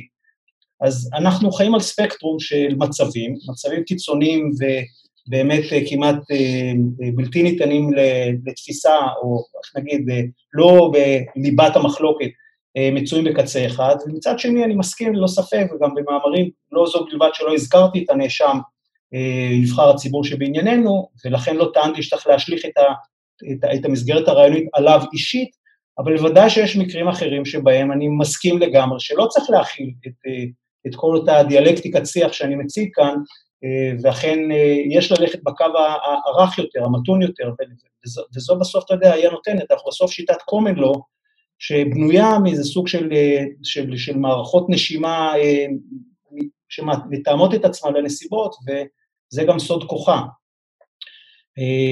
ובמקום שבו אין, אתה יודע, מענה אחד לכל אותם באמת סבך מורכב של מקרים, צריך לתת מחשבה על האפשרות שבמקרים מסוימים, חרף קשיים מסוימים שאפשר להצביע עליהם ביחסים שבין הרשויות, יש וראוי שתהיה הצדקה למעורבות משפטית. אני אומר את זה באופן כללי, אני ער לזה. אה, פרופסור בן אוליאל, עוד, אה, עוד דקה אחת. מאה אחוז. במענה לפרופסור וייל, אני, ואני רוצה להתייחס ממש בקצרה לעניין הדמוקרטיה המתגוננת שפרופסור וייל הזכירה, וגם הזכיר ודחה, השופט תמיד בפסק הדין, את הצעתי שבמובן העקרוני, בנסיבות קיצון, ורק בנסיבות קיצון, אני אמרתי את זה ברור כמה פעמים בטקסט, ניתן לשקול, להעלות על הדעת, להרחיב את, את אה, הדמוקרטיה המתגוננת, שמבחינה אינטלקטואלית צרופה, בוודאי יכולה להגן על הדמוקרטיה בדרכים פוגעניות אחרות שבהן יכולה להיפגע הדמוקרטיה, המסד הדמוקרטי עצמו. אני מציע שבעה פרמטרים ביחס לאופי השחיתות, להיקף השחיתות, לצידוק המוסדי של השחיתות, של ההתערבות בשחיתות. וכאן, וכאן הטענה, שהיא גם תשובה אה, לך, אה, אה, פרופסור וייל, והיא התשובה שכשמסתכלים על הבסיס של אה, הדוקטרינה, אין אלא להסיק שהבסיס הוא די, הוא הרף, הוא, הוא רף נמוך בסוף. כלומר, בסוף מדובר, או דובר בהלכת ירדור, במפלגה שולית ששללה את קיומה של המדינה, אך לא היה בכוחה לממש את המצע, כלומר, מפלגה שולית שפגיעתה שולית. הדוקטרינה בכל מקרה, אה, לדעתך ולדעתי, עשתה מידת מה של שכל, אין מניעה שהרף שלא יהיה בהכרח גבוה גם הפעם הזו, יהיה מתאים ובר השוואה ובנסיבות, בשינויים המחויבים, גם בהקשרים אחרים שמבחינה רעיונית פשוטה, אלגברית פשוטה, מסכנים את הדמוקרטיה. ממש ממש לא נכון לומר, זה המקרה בהכרח שלפנינו, בוודאי שבמישור העקרוני אפשר לעלות על הדעת, מקרים שכן. זאת הייתה הטענה במאמר, וצר לי שהיא נדחתה אה, ללא דיון, אבל זה בסדר. תודה רבה לפרופסור אה, בן אוליאל. אני מעביר עכשיו לפרופסור אה, דותן לחמש דקות של תגובה וסיכום. לאחר מכן יהיו לנו שאלות מה, מקהל הצופים. בבקשה, פרופסור דותן. אני אגיד קודם כל שאני, אם כבר הזכירו את זה, אני חושב שהרעיון הזה של דמוקרטיה מתגוננת בהקשר הזה, רעיון מאוד מסוכן, שהוא, שהוא פתח ליצירת, בקלות אפשר, ל, הוא מאפשר לכל גורם במדינה לקחת לידיים, לידיו את החוק, בטענה שהוא מגן על הדמוקרטיה, ואנחנו יודעים לאן הדברים האלה יכולים להוביל. אני לא חושב שיש כאן איזשהו קשר לעיקרון של דמוקרטיה מתגוננת לכתחילה, אבל אני לא אכנס לזה עכשיו. אמ, כמה, כמה דברים שקשור, שקשורים ל, ל, לחוסר העקביות הזאת של הלכת דרעי, אני אמשיך במה שאמרתי קודם. ההלכה הזאת מתיימרת, ל, אה, ל, אה, בית המשפט מתיימר לדבר בשם אמון הציבור. אה, זה הרציונל המרכזי. אבל אמון הציבור, יש לנו כאן בעיה לא רק בנתניהו, היה לנו בעיה גם, למשל, ב-2013, בהליכי הדחה של ראשי ערים, כאשר בית המשפט בעצם הדיח ראשי ערים חודש לפני שהם עמדו לסיים את כהונתם, מתעוררת השאלה למה צריך להדיח אותם, אם הם תוך חודש מסיימים את כהונתם בכלל, אם מאזנים כביכול. אגב, אני מתייחס בספקנות רבה לכל הדיונים האלה על איזון, כי מה אנחנו מאזנים פה? אנחנו מאזנים את הדמוקרטיה, אנחנו מאזנים את, ה, את שלטון החוק אולי, אה, אנחנו מאזנים את סמכותו של בית המשפט, אה, אנחנו מאזנים את הדמוקרטיה המתגוננת, אנחנו מאזנים כל מיני, המון המון המון, המון דברים מעניינים פה, אנחנו מאזנים, אבל למעשה אנחנו לא מאזנים כלום, אלא אנחנו עושים מה שאנחנו רוצים. אה, שזה, שזה אגב לא מפתיע בקשר להליכי איזון, אבל הליכי האיזון כאן הם פרועים במיוחד אה, בהקשר הזה. בית המשפט מתחיל לאזן, אם מי שמכיר את הפרשות האלה, פרשת רמון למשל, הוא מתחיל לאזן עד כמה חברי כנסת, וגם, אגב, עשו את זה גם בקשר נתניהו, עד כמה הוא נהנה מתמיכת הציבור. זה גם חלק מהשיקול ה-so called דמוקרטי כביכול. אולי, אולי, אולי באמת הציבור לא כל כך מאמין בו, אז הפגיעה בשלטון הדמוקרטי. בקיצור, דברים, דברים מאוד מאוד פרועים, דברים מאוד אה, אה, אה, מסוכנים, דברים שמאפיינים את כל הדיון, שאני קורא לו הפסאודו-משפטי בהלכה הזאת. משום שלפי דעתי, הכסות המשפטית הזאת היא, היא איזה, איזה סוג של תיאטרון מאוד מאוד מוזר. אה, אה, אמרו, דיברו על, איך זה קוראי מוני המים. עכשיו, גם דבר מעניין, מי שמסתכל על הדוקטרינה של בית המשפט עד, לח, עד, עד לפסק דין האחרון, רואה, למשל, קחו, אה, אה, אה, המקרה הידוע, או רלוונטי הוא, הוא פרשת גלילי. בגלילי דובר בתת, בתת אלוף בצבא, שמינו אותו למפקד גיס והיו צריכים להעלות אותו לדרגת אלוף, אה, אה,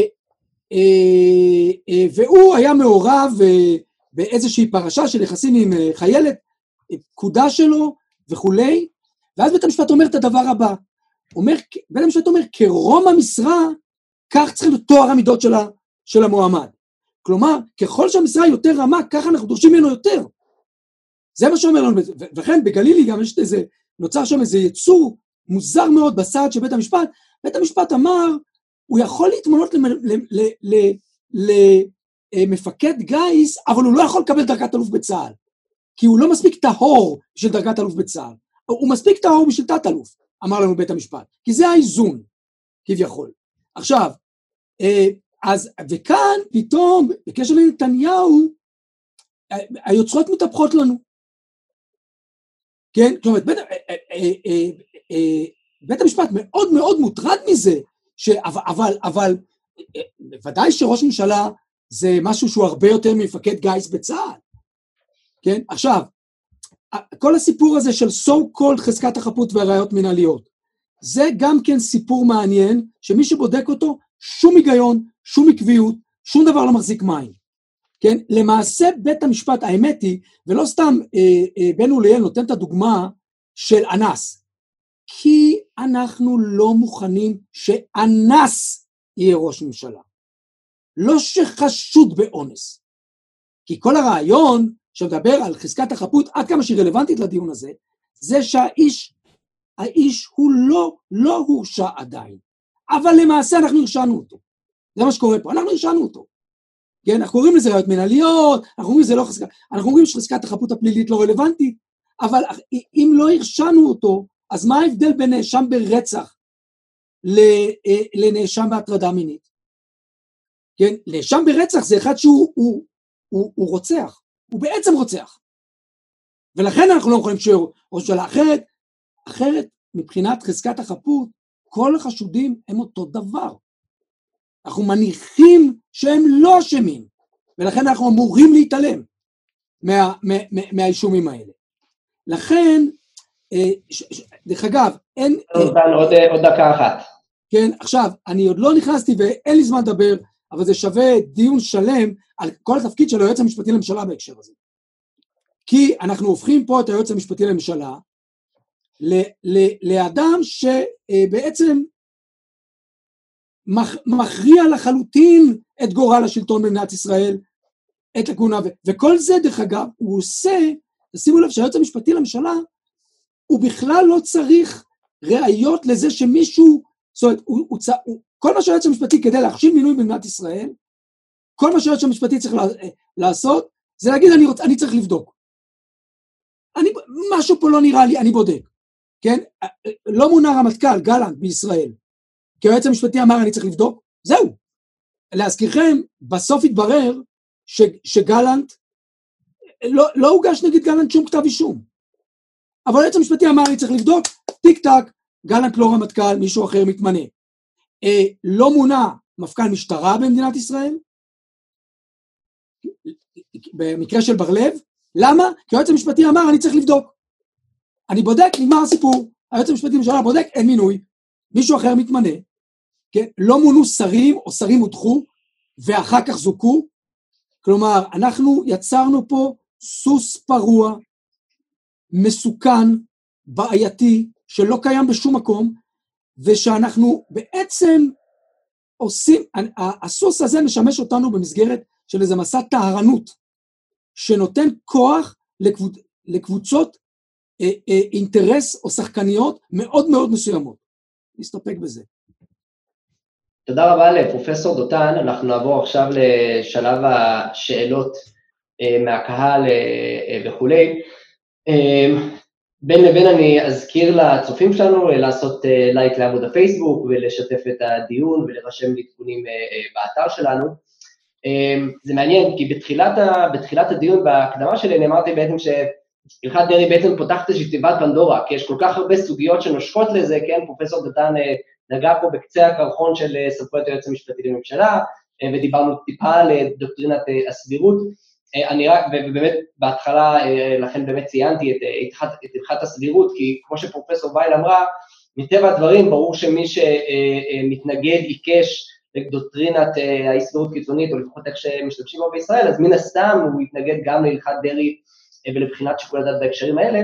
אני רק אזכיר מאמר שכתב כבוד השופט נועם סולברג, שהוא פרסם בכתב העת שילוח לגבי עילת הסבירות והכשלים בעילת הסבירות, ואפילו מאמר תגובה שאני כתבתי גם בכתב עת השילוח, למי שרוצה להתעניין בזה קצת יותר.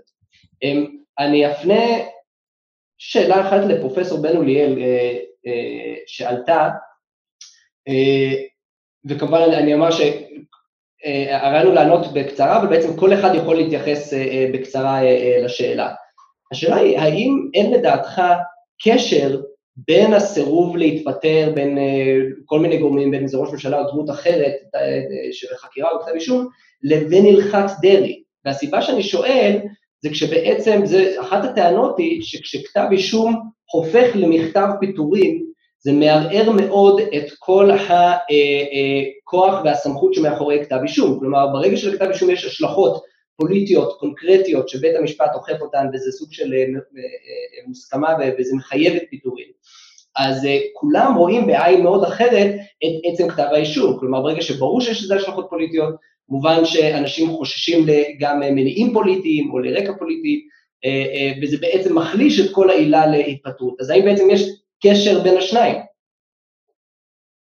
אני חושב, תוך כשאתה מדבר על ההנמקה של יצחק עמית בפסק הדין שדחה את העתירה כזכור, שהוא אומר כך, יש שלוש סיבות למה חרף חומרתן אני דוחה את העתירה. האחת היא שמי שלא כשיר לכהן כשר או כראש, כשר או כראש עיר כן יכול לכהן כראש ממשלה, אבל שתיים, שתיים מהשלוש שלא הזכרתי הם אלה שעונות לך לשאלה, שחזקת החפות הפלילית, אני מזכיר, היא גבוהה יותר כשמדובר בראש ממשלה מאשר כשמדובר בנבחר ציבור רגיל, אומר בית המשפט, לא חזקת חפות רגילה, והרף המנהלי בהתאם גם הוא גבוה במיוחד.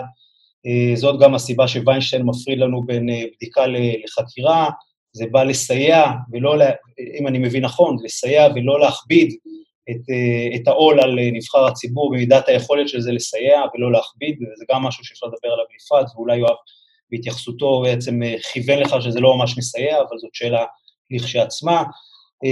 וגם העניין הערכי-מוסרי, גם כאן יש איזה בסיס שאנחנו ממש עוברים לידו כל פעם בחטף, בבחינת כמו, פעם אמר, אמר את זה יותר יפה ממני, עמוס עוז, שזה כמו שתי בנות דודות שעוברות על מדרכה אחת מול השנייה ורק מהנהנות אחת לשנייה שלום בראש.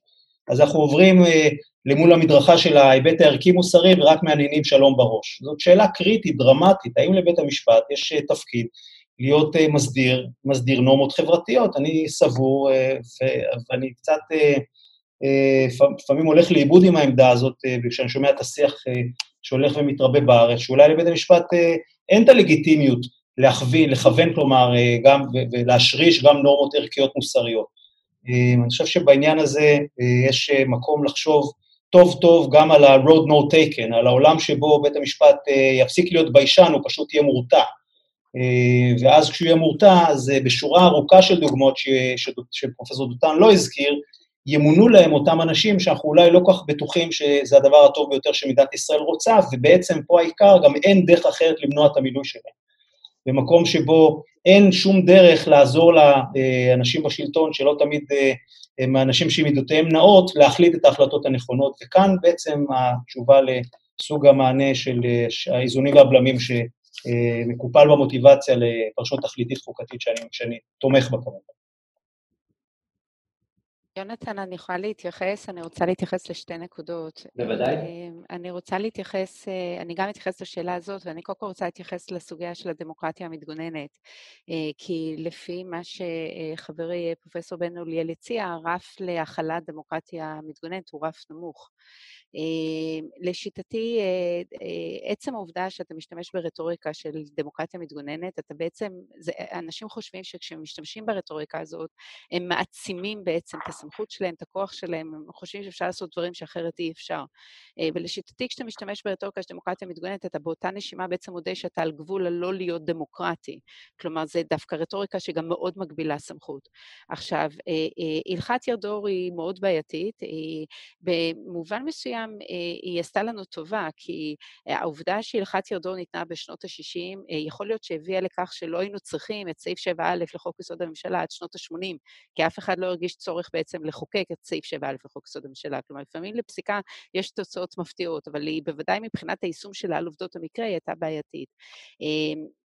אה, אבל אה, אה, השימוש הנכון לדעתי בפסילת מפלגות, שבדרך אגב אני רואה את תיקון חוקתי שאינו חוקתי כתמונת ראי, זה שימוש מאוד מדוד, מאוד במקרים קיצוניים, רף ממש לא נמוך, ובוודאי לא להרחיב את זה בצורה שיפוטית עוד מעבר לכך, כשאין לזה בסיס דרך אגב, לא, לא בעקרונות העל שלנו ולא בסעיף 7א.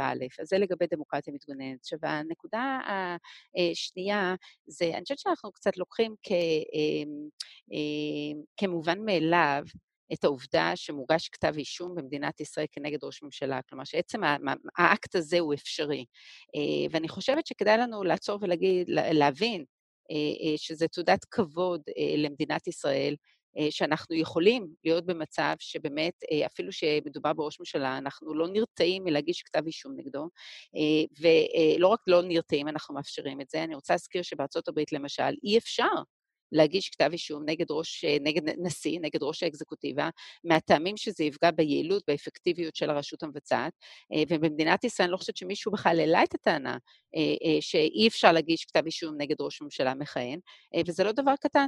שבעצם גם ראש ממשלה עומד בפני שופטי ישראל ונותן את הדין על, על, על, על, מה, מהו שלטון החוק ומה, ואיך צריך לנהוג. עכשיו, הדבר הנוסף שאני רוצה לומר זה לגבי הנושא של בית משפט מורתע. אני חושבת שזה היה מאוד מעניין לראות איך אה, השופט יצחק עמית באמת אה, סיים את פסק דינו. אה, והוא סיים את פסק דינו בכך שהוא רמז שהוא בעצם, היו פה לחצים מכל צדדי המתרס הפוליטי. כלומר, הנושא הזה של הרתעה הוא נושא שאני הייתי מציעה, איך אומרים, להיזהר בטענות. אני רוצה להקריא לכם מה שהוא כתב. הכרעתו, גם לעת הזו בית המשפט רואה את הקולות ואת הלפידים. הכרעתו בדין לעולם תיעשה על פי דין. ללא מורא וללא משוא פנים. בית המשפט לא יגור מפני אלו המבקשים לאיים על עצמאותו, ולא יחת מפני רועי שחורות המתנבאים על נפילת המבצר, כך בעבר, כך כעת, כך לעתיד לבוא. כלומר, הוא אומר לך פה בעצם בצורה די מפורשת, הרגשנו לחץ מכל צידי המפה הפוליטית, הרגשנו לחץ מכל צידי האקדמיה הישראלית. אה, הלחץ, אם היינו, לא משנה מה היינו מחליטים, היו טוענים נגדנו שאנחנו לחוצים או מורתעים או מה. אז בואו בוא נניח שבית משפט אה, פוסק אה, פסיקה כפי ש... בצורה שהוא חושב שהיא הנכונה, שהיא המתחייבת מהדין, ואנחנו רואים שלל פסיקות פסיקות אה, לפני הלכת נתניהו ואחרי הלכת נתניהו, אה, אה, שמעידות שבית משפט הוא ממש לא בית משפט מורתע. פרופסור דותן, אתה רוצה להתייחס גם לדברים וגם לשאלה המקורית של הקשר בין הלכת דרעי לבין עצם המוכנות להתפטר? טוב, תראה, קודם כל, הדברים, הדברים שנאמרו, אני חשבתי לי כמה מילים שבן אוליאל השתמש בהם, כמו המילים בית משפט הוא מוסד שיש לו תפקיד לקבוע נורמות חברתיות. כלומר, אה, גם אם משהו לא כתוב בחוק, אנחנו בעצם סוכני מוסר. והסיבה היא, הסיבה שאנחנו סוכני מוסר, כי אנחנו מוסריים יותר. המוסר שלנו הוא יותר נכון מהמוסר של אנשים אחרים. ולכן, אה, וה, ו, ואלה שהם בשלטון, הם לא תמיד אנשים עם מידות נאות. כלומר, וזה חלק מהתפקיד של הדוקטרינה הזאת. חלק מהתפקיד של הדוקטרינה הזאת היא, היא, היא, היא החשדה תמידית של הפוליטיקה. הפוליטיקאים הם חשודים תמיד, אה, ואנחנו, המשפטנים, אנחנו אלה שתפקידנו לטפל בזה. אה, אה, אצלנו, עלינו אפשר לסמוך. ולכן, אגב, אנחנו יכולים להשתמש גם בפרש... אני מצטט את, את בן אוליאל, פרשנות תכליתית. כלומר, מה פתאום הפרשנות התכליתית צצה דווקא פה, כי זאת אומרת שגם אם אין לנו כל כך סמכות חוקית, יש כאן תכלית נעלה והיא תכלית, אנחנו, יש לנו, אנחנו מייצגים ערכי מוסר מסוימים. ולכן יש לנו סמכות, אין לנו סמכות, אנחנו, אנחנו נעשה את הטוב והישר. כלומר, הדוקטרינה הזאת היא, אה, אה, היא פותחה בעצם והיא מהווה, היא גם תוצאה, אבל היא גם מהווה מסגרת לאיזה, לסוג של מסע טהרנות, של, מס, של מסע צלב טהרני, שבאמצ, שבאמצעותו, מבחינה סוציולוגית אפשר לראות את זה כ, כ, כ, כתחרות בין קבוצות כוח. וזה כלי אפקטיבי מאוד, משום שהוא מאוד, הוא, הוא, הוא מאוד מרתיע פוליטיקאים, הוא מאוד מאוד אפקטיבי, אה, הוא, הוא מאוד מאוד גמיש, הוא מאפשר לנו לעשות כמעט כל מה שאנחנו רוצים, ואנחנו עושים את זה בשם הישר והטוב, בשם, בשם המוסרי, כאשר אנחנו פועלים נגד אנשים שהם בעצם, הם בעצם חב... סוג של חבורה של פושעים. זה, זה, זה הרעיון הכללי. אה, עכשיו, הרעיונות האלה הם רעיונות אה, שהם בעיניי אנטי-משפטיים ואנטי-קונסטיטוציוניים. מי, ש, מי שמכיר למשל את, ה, את, ה, את, הפ, את הדיונים בפדרליסט, כן, הפדרליסט, הרעיון בפדרליסט זה שאנחנו לא סומכים על בני אדם באופן כללי, ולכן אנחנו צריכים ליצור איזונים בין וחלוקת כוחות. כי יצר לב האדם רע, יצר לב האדם רע מנעוריו. ולכן, מה שיכול לקרות לפוליטיקאים, יכול לקרות גם לשופטים, ויכול לקרות גם למחוקקים. ולכן אנחנו צריכים להגביל את כולם באיזושהי מערכת. עכשיו, זה, זה לא קיים בדוקטרינה הזאת. בדוקטרינה הזאת יש טובים ויש רעים. כן, יש אנשים שהם המוסריים והם אוכפים את המוסר, ולעומת זאת יש אנשים אחרים, יש קבוצה אחרת של אנשים שהם נתונים לרגולציה של, הד... של הדוקטרינה הזאת. ולכן, גם אם הדוקטרינה הזאת לא בדיוק תואמת את הגבולות, את, את, את סמכותנו הסטטוטורית, זה לא נורא, למרות שאנחנו כמשפטנים מדברים כביכול בשם שלטון החוק. יואב, אפשר לשאול אותך שאלות? בבקשה. אני שמח להגיד משהו. אה, כן, דני. אה, לא, לא, תתחילי כמובן. לא, לא, זה אני אחכה. אה, ממש ממש משפט וחצי לכל אחד מכם, אם אפשר. אחד, אני רוצה לחדד ולהגיד כך, כששואלים את אה, שאלת הרף, גובה הרף, מבחינת הדמוקרטיה המתגוננת, אז צריך להבחין בין אופי הפגיעה והיקף הפגיעה. באשר לאופי הפגיעה בהלכת ירדור, אז אופי הפגיעה הוא פוגעני מספיק, אבל היקף הפגיעה זה המקום שבו הרף הוא נמוך. הראיה, מדובר במפלגה שולית שהפגיעה בפועל של המפלגה, בפועל וגם אה, בפוטנציאל, היה לכל הדעות שולי. ובכל זאת הדמוקרטיה המתגוננת פעלה את פועלתה, את פועלה. אז באותו מסגרת מבנית אפשר לחשוב על הרחבה של הדוקטרינה בלי שאנחנו משנים את המתח הזה שבמסגרתו ההיקף יישאר מצומצם, האופי יישאר כפי שהוא. את יודעת, כשאת חושבת על מה היום הדוקטרינה מכילה, וסעיף 7א, אה, אה, נכון, לחוק יסוד הכנסת, אז אה, איסור הסתה לגזענות, אם יש, את יודעת, היקף זהו, מתערבים. עכשיו, כמה הסתה לגזענות היה באותן מפלגות שנשקלו וחלקם גם לא התקבלו לכנסת בסוף? התשובה אולי לא בהכרח מאוד... בכל הכבוד, אני, אני, לא בטוח, אני לא בטוח שאני מבין, אני לא, אני לא מבין על מה הדיון פה. אנחנו מדברים על הסתה לגזענות, אנחנו מדברים על מצב שבו יש חשדות פליליים כנגד ראש ממשלה שעומד למשפט, כן? איפה פה, הסק... איפה הסכנה לדמ... לדמוקרטיה? וזה שמישהו לא מסכים איתך? זה מסוכן לדמוקרטיה?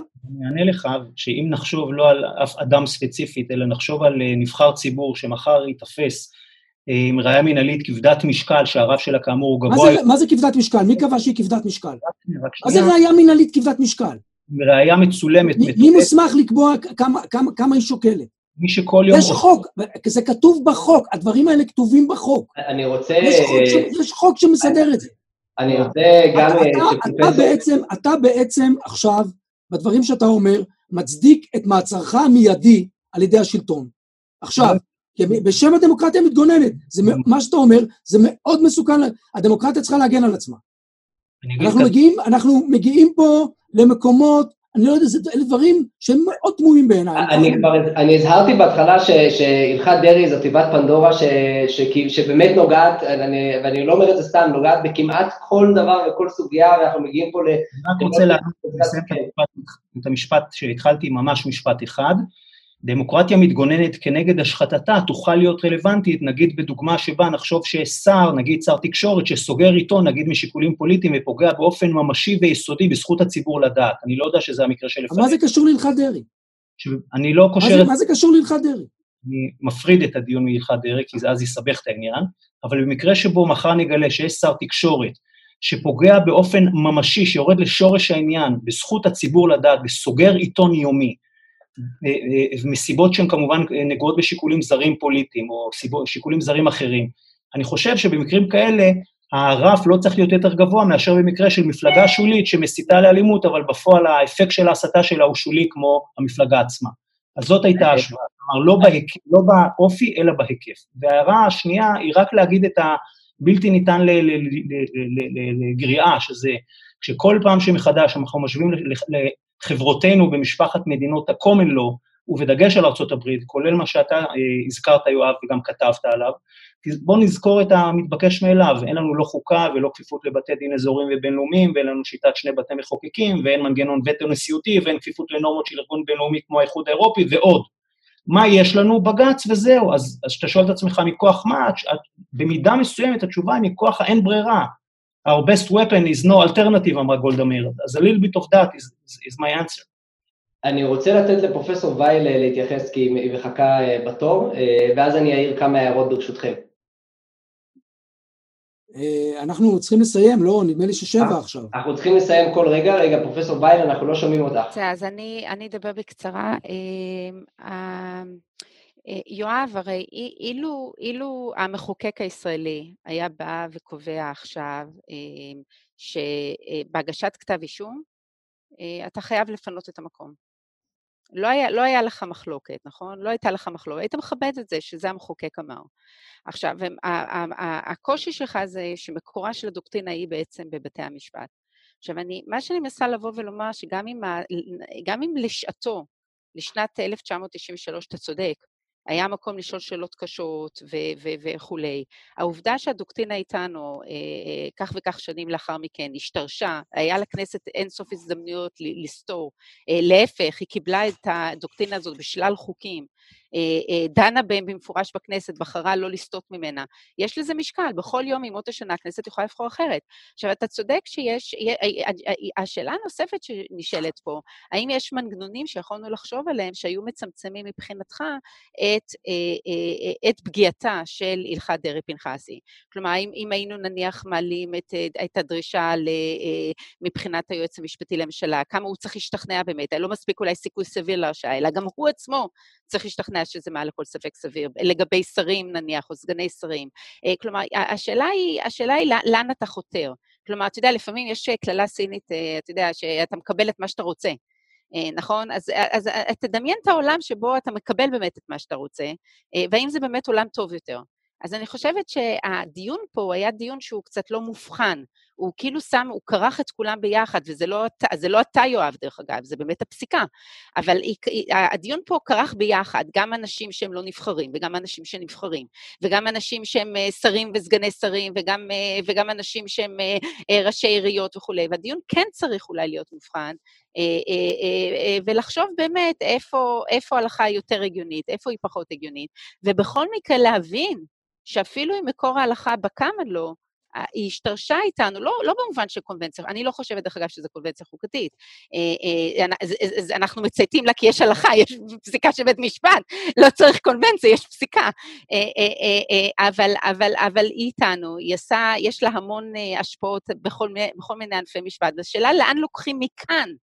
והדיון שאנחנו מנהלים, שהוא כן או לא, אולי לא דיון שהוא מספיק אה, אה, אה, מורכב. מאבחן, מאבחן, הוא צריך להיות דיון יותר מורכב. אני לא יודע, אני חושב שכמעט נגמר לנו הזמן. אני אעיר איזושהי חצי הערה ואתם רוצים להתייעץ, להתייחס, אתם יכולים. אני אגיד שוב, הזמן שלנו נגמר ואין לי זמן לענות לריבי, אבל אם את מחפשת, אז אם את מחפשת למשל הסדר שיכול להיות סביר בעיניי, זה למשל ההסדר שיש היום לגבי ראשי ערים. זה הסדר שבו, אבל שוב, זו שאלה כמה זמן לוקח, לוקחות החקירות, כמה זמן לוקח המשפט, זה, זה הסדר שלמי נתונה הסמכות, אפשר לחשוב על כל מיני דברים. כלומר, אני לא טוען שהעולם צריך להיות בהכרח להישאר כמו שהוא היום. אני לא נכנס לזה עכשיו, אני אומר, אין לנו זמן. אבל אפשר לחשוב על כל מיני אה, אה, אה, הסדרים מהזה. עכשיו, אני גם לא רוצה להיכנס לשאלת הסמכות, הסמכות של הקומל לא לפגוע בזכויות. שוב, אלה שאלות מורכבות, אני חושב שהזמן שלנו נגמר, אה, אה, אז אני חושב שאני אסתפק בזה. בסדר גמור. אה, כמה הערות סיכום מצידי. אחד, זה לחזור, אם כבר הגעת להקשר של פגיעה בזכויות ממקור של common law, אז כמו שפרופסור דותן אמר, הדיון הזה של כהדחה מהסוג הזה, כפגיעה בזכויות, ואז עמידה בפסקת ההגבלה וכולי וכולי, הוא דיון שבכלל לא מתקיים על ידי בתי המשפט, כלומר הם בכלל לא מגיעים לנקודה הזאת, וזה אולי גם מעיד על משהו. אני, אני אגיד לפרופסור וייל, ש... אמרת שזה אולי תעודת כבוד שאנחנו מגישים אה, כתב אישום נגד ראש ממשלה, יש כאלה שבהחלט רואים את זה כתעודת עניות, ואני חושב שזה לא מקרה שהמון המון דמוקרטיות, בוודאי שיש להם אה, הסדרי חסינות אה, נגד נבחרי ציבור, ובמיוחד נבחרי ציבור בכירים מאוד. זה, זה בטח שלא מקרה, והם דווקא אולי מסתכלים עלינו ומרגישים שזה לא כל כך תעודת כבוד ושיש בזה אה, בעייתיות מסוימת.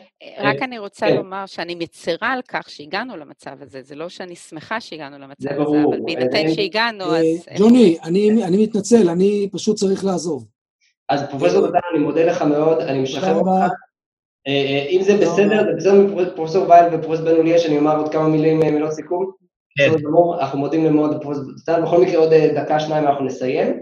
אה, אני אגיד לגבי ההערה של פרופסור אה, אה, בן אוליאל, לגבי השרשת נורמות מוסריות ערכיות על ידי בית המשפט, זה כמובן דיון עצום, אנחנו לא נגיע לשם, אני רק אומר שזו אכן אסכולה אחת שרואה ככה את תפקיד השופט ותפקיד בית המשפט, קיימת כמובן אסכולה אחרת, מכובדת, נפוצה, שמאוד נפוצה גם כמובן במדינות דמוקרטיות ותיקות, כמו הברית ואנגליה, שזה ממש לא תפקיד בית המשפט להנחיל ערכים ומוסר, ושזה בדיוק התפקיד של המגרש הפוליטי ושל דיון בין קבוצות בחברה וכולי, אה, אני אומר, לצערי, דווקא האסכולה הזאת היא לא מקבלת מספיק מקום בישראל, בוודאי שלא בבית המשפט העליון, וגם לא אולי אה, באקדמיה ובעוד מקומות, אז אה, אני חושב שההערה שלך משקפת את זה במידה מסוימת, כי יש לא מעט מקומות, ש, או אסכולה שלמה שהייתה מתחלחלת מהרעיון הזה של השרשת נורמות מוסריות וערכיות על ידי בית המשפט. כמובן שזו אסכולה לגיטימית ושקיימת ושנפוצה בעולם. דבר אחרון שאני אומר, שזו בעצם סוג של שאלה שנשאלה מה, מהצופים, זה שלא מעט מהטיעונים והדיונים פה בעצם היו אה, אה, צריכים להתקבל כשכנוע בעד או נגד הסדר מסוים. כלומר, אוקיי, בואו נסדיר בחוק מה קורה כשיש כתב אישום, בואו נסדיר בחוק מה קורה כשיש, אה, כמו שאמרת, מקרים מיוחדים, כמו חשד לרצח ואונס, כן? המון הסדרי חסינות במדינות אחרות לא חלים כשיש חשד אה, לעבירות מאוד ספציפיות, לעבירות חבורות כמו אה, רצח ואונס וכאלה. אמ, או שהציבור מחליט כמו אולי במקרה של אולמרט, כן, אולמרט אומנם מתפטר, אבל הוא מתפטר בגלל שהסיעות הקואליציה אמרו לו שאו שהוא מתפטר או שהם מפרקים את הממשלה, אז בעצם הציבור באמצעות נציגיו הבהירו לראש הממשלה שהוא צריך להתפטר, או שהם יפטרו אותו, וכל השאלה פה היא, למה שבית המשפט יקבל את ההחלטה הזאת? כלומר, אה, אה, אה, זה הכל נשמע כמו שכנועים בעד או נגד הסדר מסוים שצריך או לא צריך להיות בחוק, ולמה בהיעדר הסדר כזה, זה דווקא משהו שבית המשפט צריך להחליט. אתם יכולים אולי להתייחס במילה או שתיים או שלא, ואז, ואז אנחנו נסיים. תראה, הלכת דרעי-פנחסי הייתה, התקבלה על רקע מצב שבו החוק לא התייחס אה, והשופטים ראו, אה, לא התייחס לכתב אישום, והשופטים ראו בזה בעצם, או אפילו להרשעה, והשופטים ראו בזה אה, חסר חקיקתי, והם בעצם השלימו אותו. מאז הלכת דרעי-פנחסי הפסיקה הייתה נכונה גם במצבים שיש הסדרה, לבוא ולראות את זה מינימום ולא מקסימום. עכשיו, מבחינתי המפעל, המפעל החקיקתי אפילו, אה, הוא מפעל משותף, הוא לא מפעל ששייך רק לזרוע שלטונית אחת, הוא לא רק שייך לזרוע של אה, הרשות המחוקקת, אה, אלא זה דיאלוג מתמיד בין הרשויות.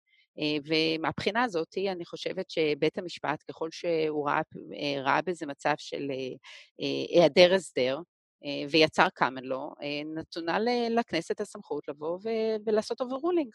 אה, כמובן ש overruling כזה יהיה כפוף למבחנים של החוקה, יש חוקה דרך אגב למדינת ישראל, לפי בית המשפט העליון. חוקי היסוד הם החוקה של מדינת ישראל מאז פסק דין בנק המזרחי לפחות. אז, אבל בכפוף לכך, זה חלק מהדיאלוג, ואני חושבת שמבחינה הזאת, בשלב שבו אנחנו נמצאים, של שנים כה רבות אחרי הלכת דרעי פנחסי, אין לנו להלין, אם, אם אנחנו לא מרוצים, לחברי הכנסת. הלכת דרעי פנחסי למעשה נטעה את, אה, את אה, הזרעים הראשונים שלה עוד בהלכה בדברים של השופט זוסמן בשנות ה-60 ביחס לאישי ציבור, וזה התפתח אז מאוחר הרבה יותר לנבחרי ציבור וכולי וכולי, כפי שאני מבין, אה, שכך באמת היו שלל הזדמנויות, כולל ראש ממשלת ישראל הנוכחי בדברים שהוא נשא בשבח מערכת המשפט ומעורבותה בשמירה על שלטון החוק בטקס השבעת שופטים לאחרונה, שאליו גם התייחסה בביקורת לא מרומזת הנשיאה ששאלה, אז מה השתנה מאז? אז באמת, בשורה ארוכה של הזדמנויות הייתה לנו כמדינה, כחברה, ועדיין ישנה ברי חוק יסוד החקיקה, ההזדמנות וההזדמנויות לעשות שינוי. אני לגמרי לגמרי מסכים, אני חושב שזה טוב שזה נאמר, גם אם זה מאוחר מדי, אבל זה עדיין חשוב שזה נאמר, זה פרויקט משותף, אנחנו בסוף חייבים לפתור את הקשיים האלה אה, על דרך ההסכמה בין הרשויות ולא בהתרסה לרשויות, אבל אה, בכל זאת, אז אמרתי, היו הזדמנויות, הן אה, נענו בשתיקה ויש בכך להעיד אולי על מטרת, על, כוונת, על הכוונה האמיתית והיא בעצם להשאיר את המצב, כי אולי הוא לא כל כך גרוע, ואמרתי, it's a no alternative situation, אין לנו לא חוקה כתובה, לא כפיפות לבתי דין, לא בתי מחוקקים, לא בתי נשיאותיים וכולי וכולי. וזה מה יש וזה לא רע, ואולי עם זה ננצח. בסדר גמור, יש כמובן עוד הרבה הרבה הרבה מה לומר על הדברים האלה. אה, אני רוצה להודות גם לצופים הרבים שלנו, אה, אתם מוזמנים לעשות אה, לייק לעמוד הפייסבוק שלנו ולהצטרף ולהירשם לעדכונים באתר. תודה מיוחדת לדוברים שלנו היום, פרופ' יואב דותן, שנאלץ בדיוק לצאת, פרופ' דניאל בן אוליאל, פרופ' רבקה ווייל, שבעצם על אף תמונת הרקע שלה, היא בעצם מצטרפת אלינו מארצות הברית, מניו יורק. אז אני מודה לכל המשתתפים, ותצטרפו אלינו באירועים הבאים שלנו. תודה רבה. תודה רבה. תודה רבה.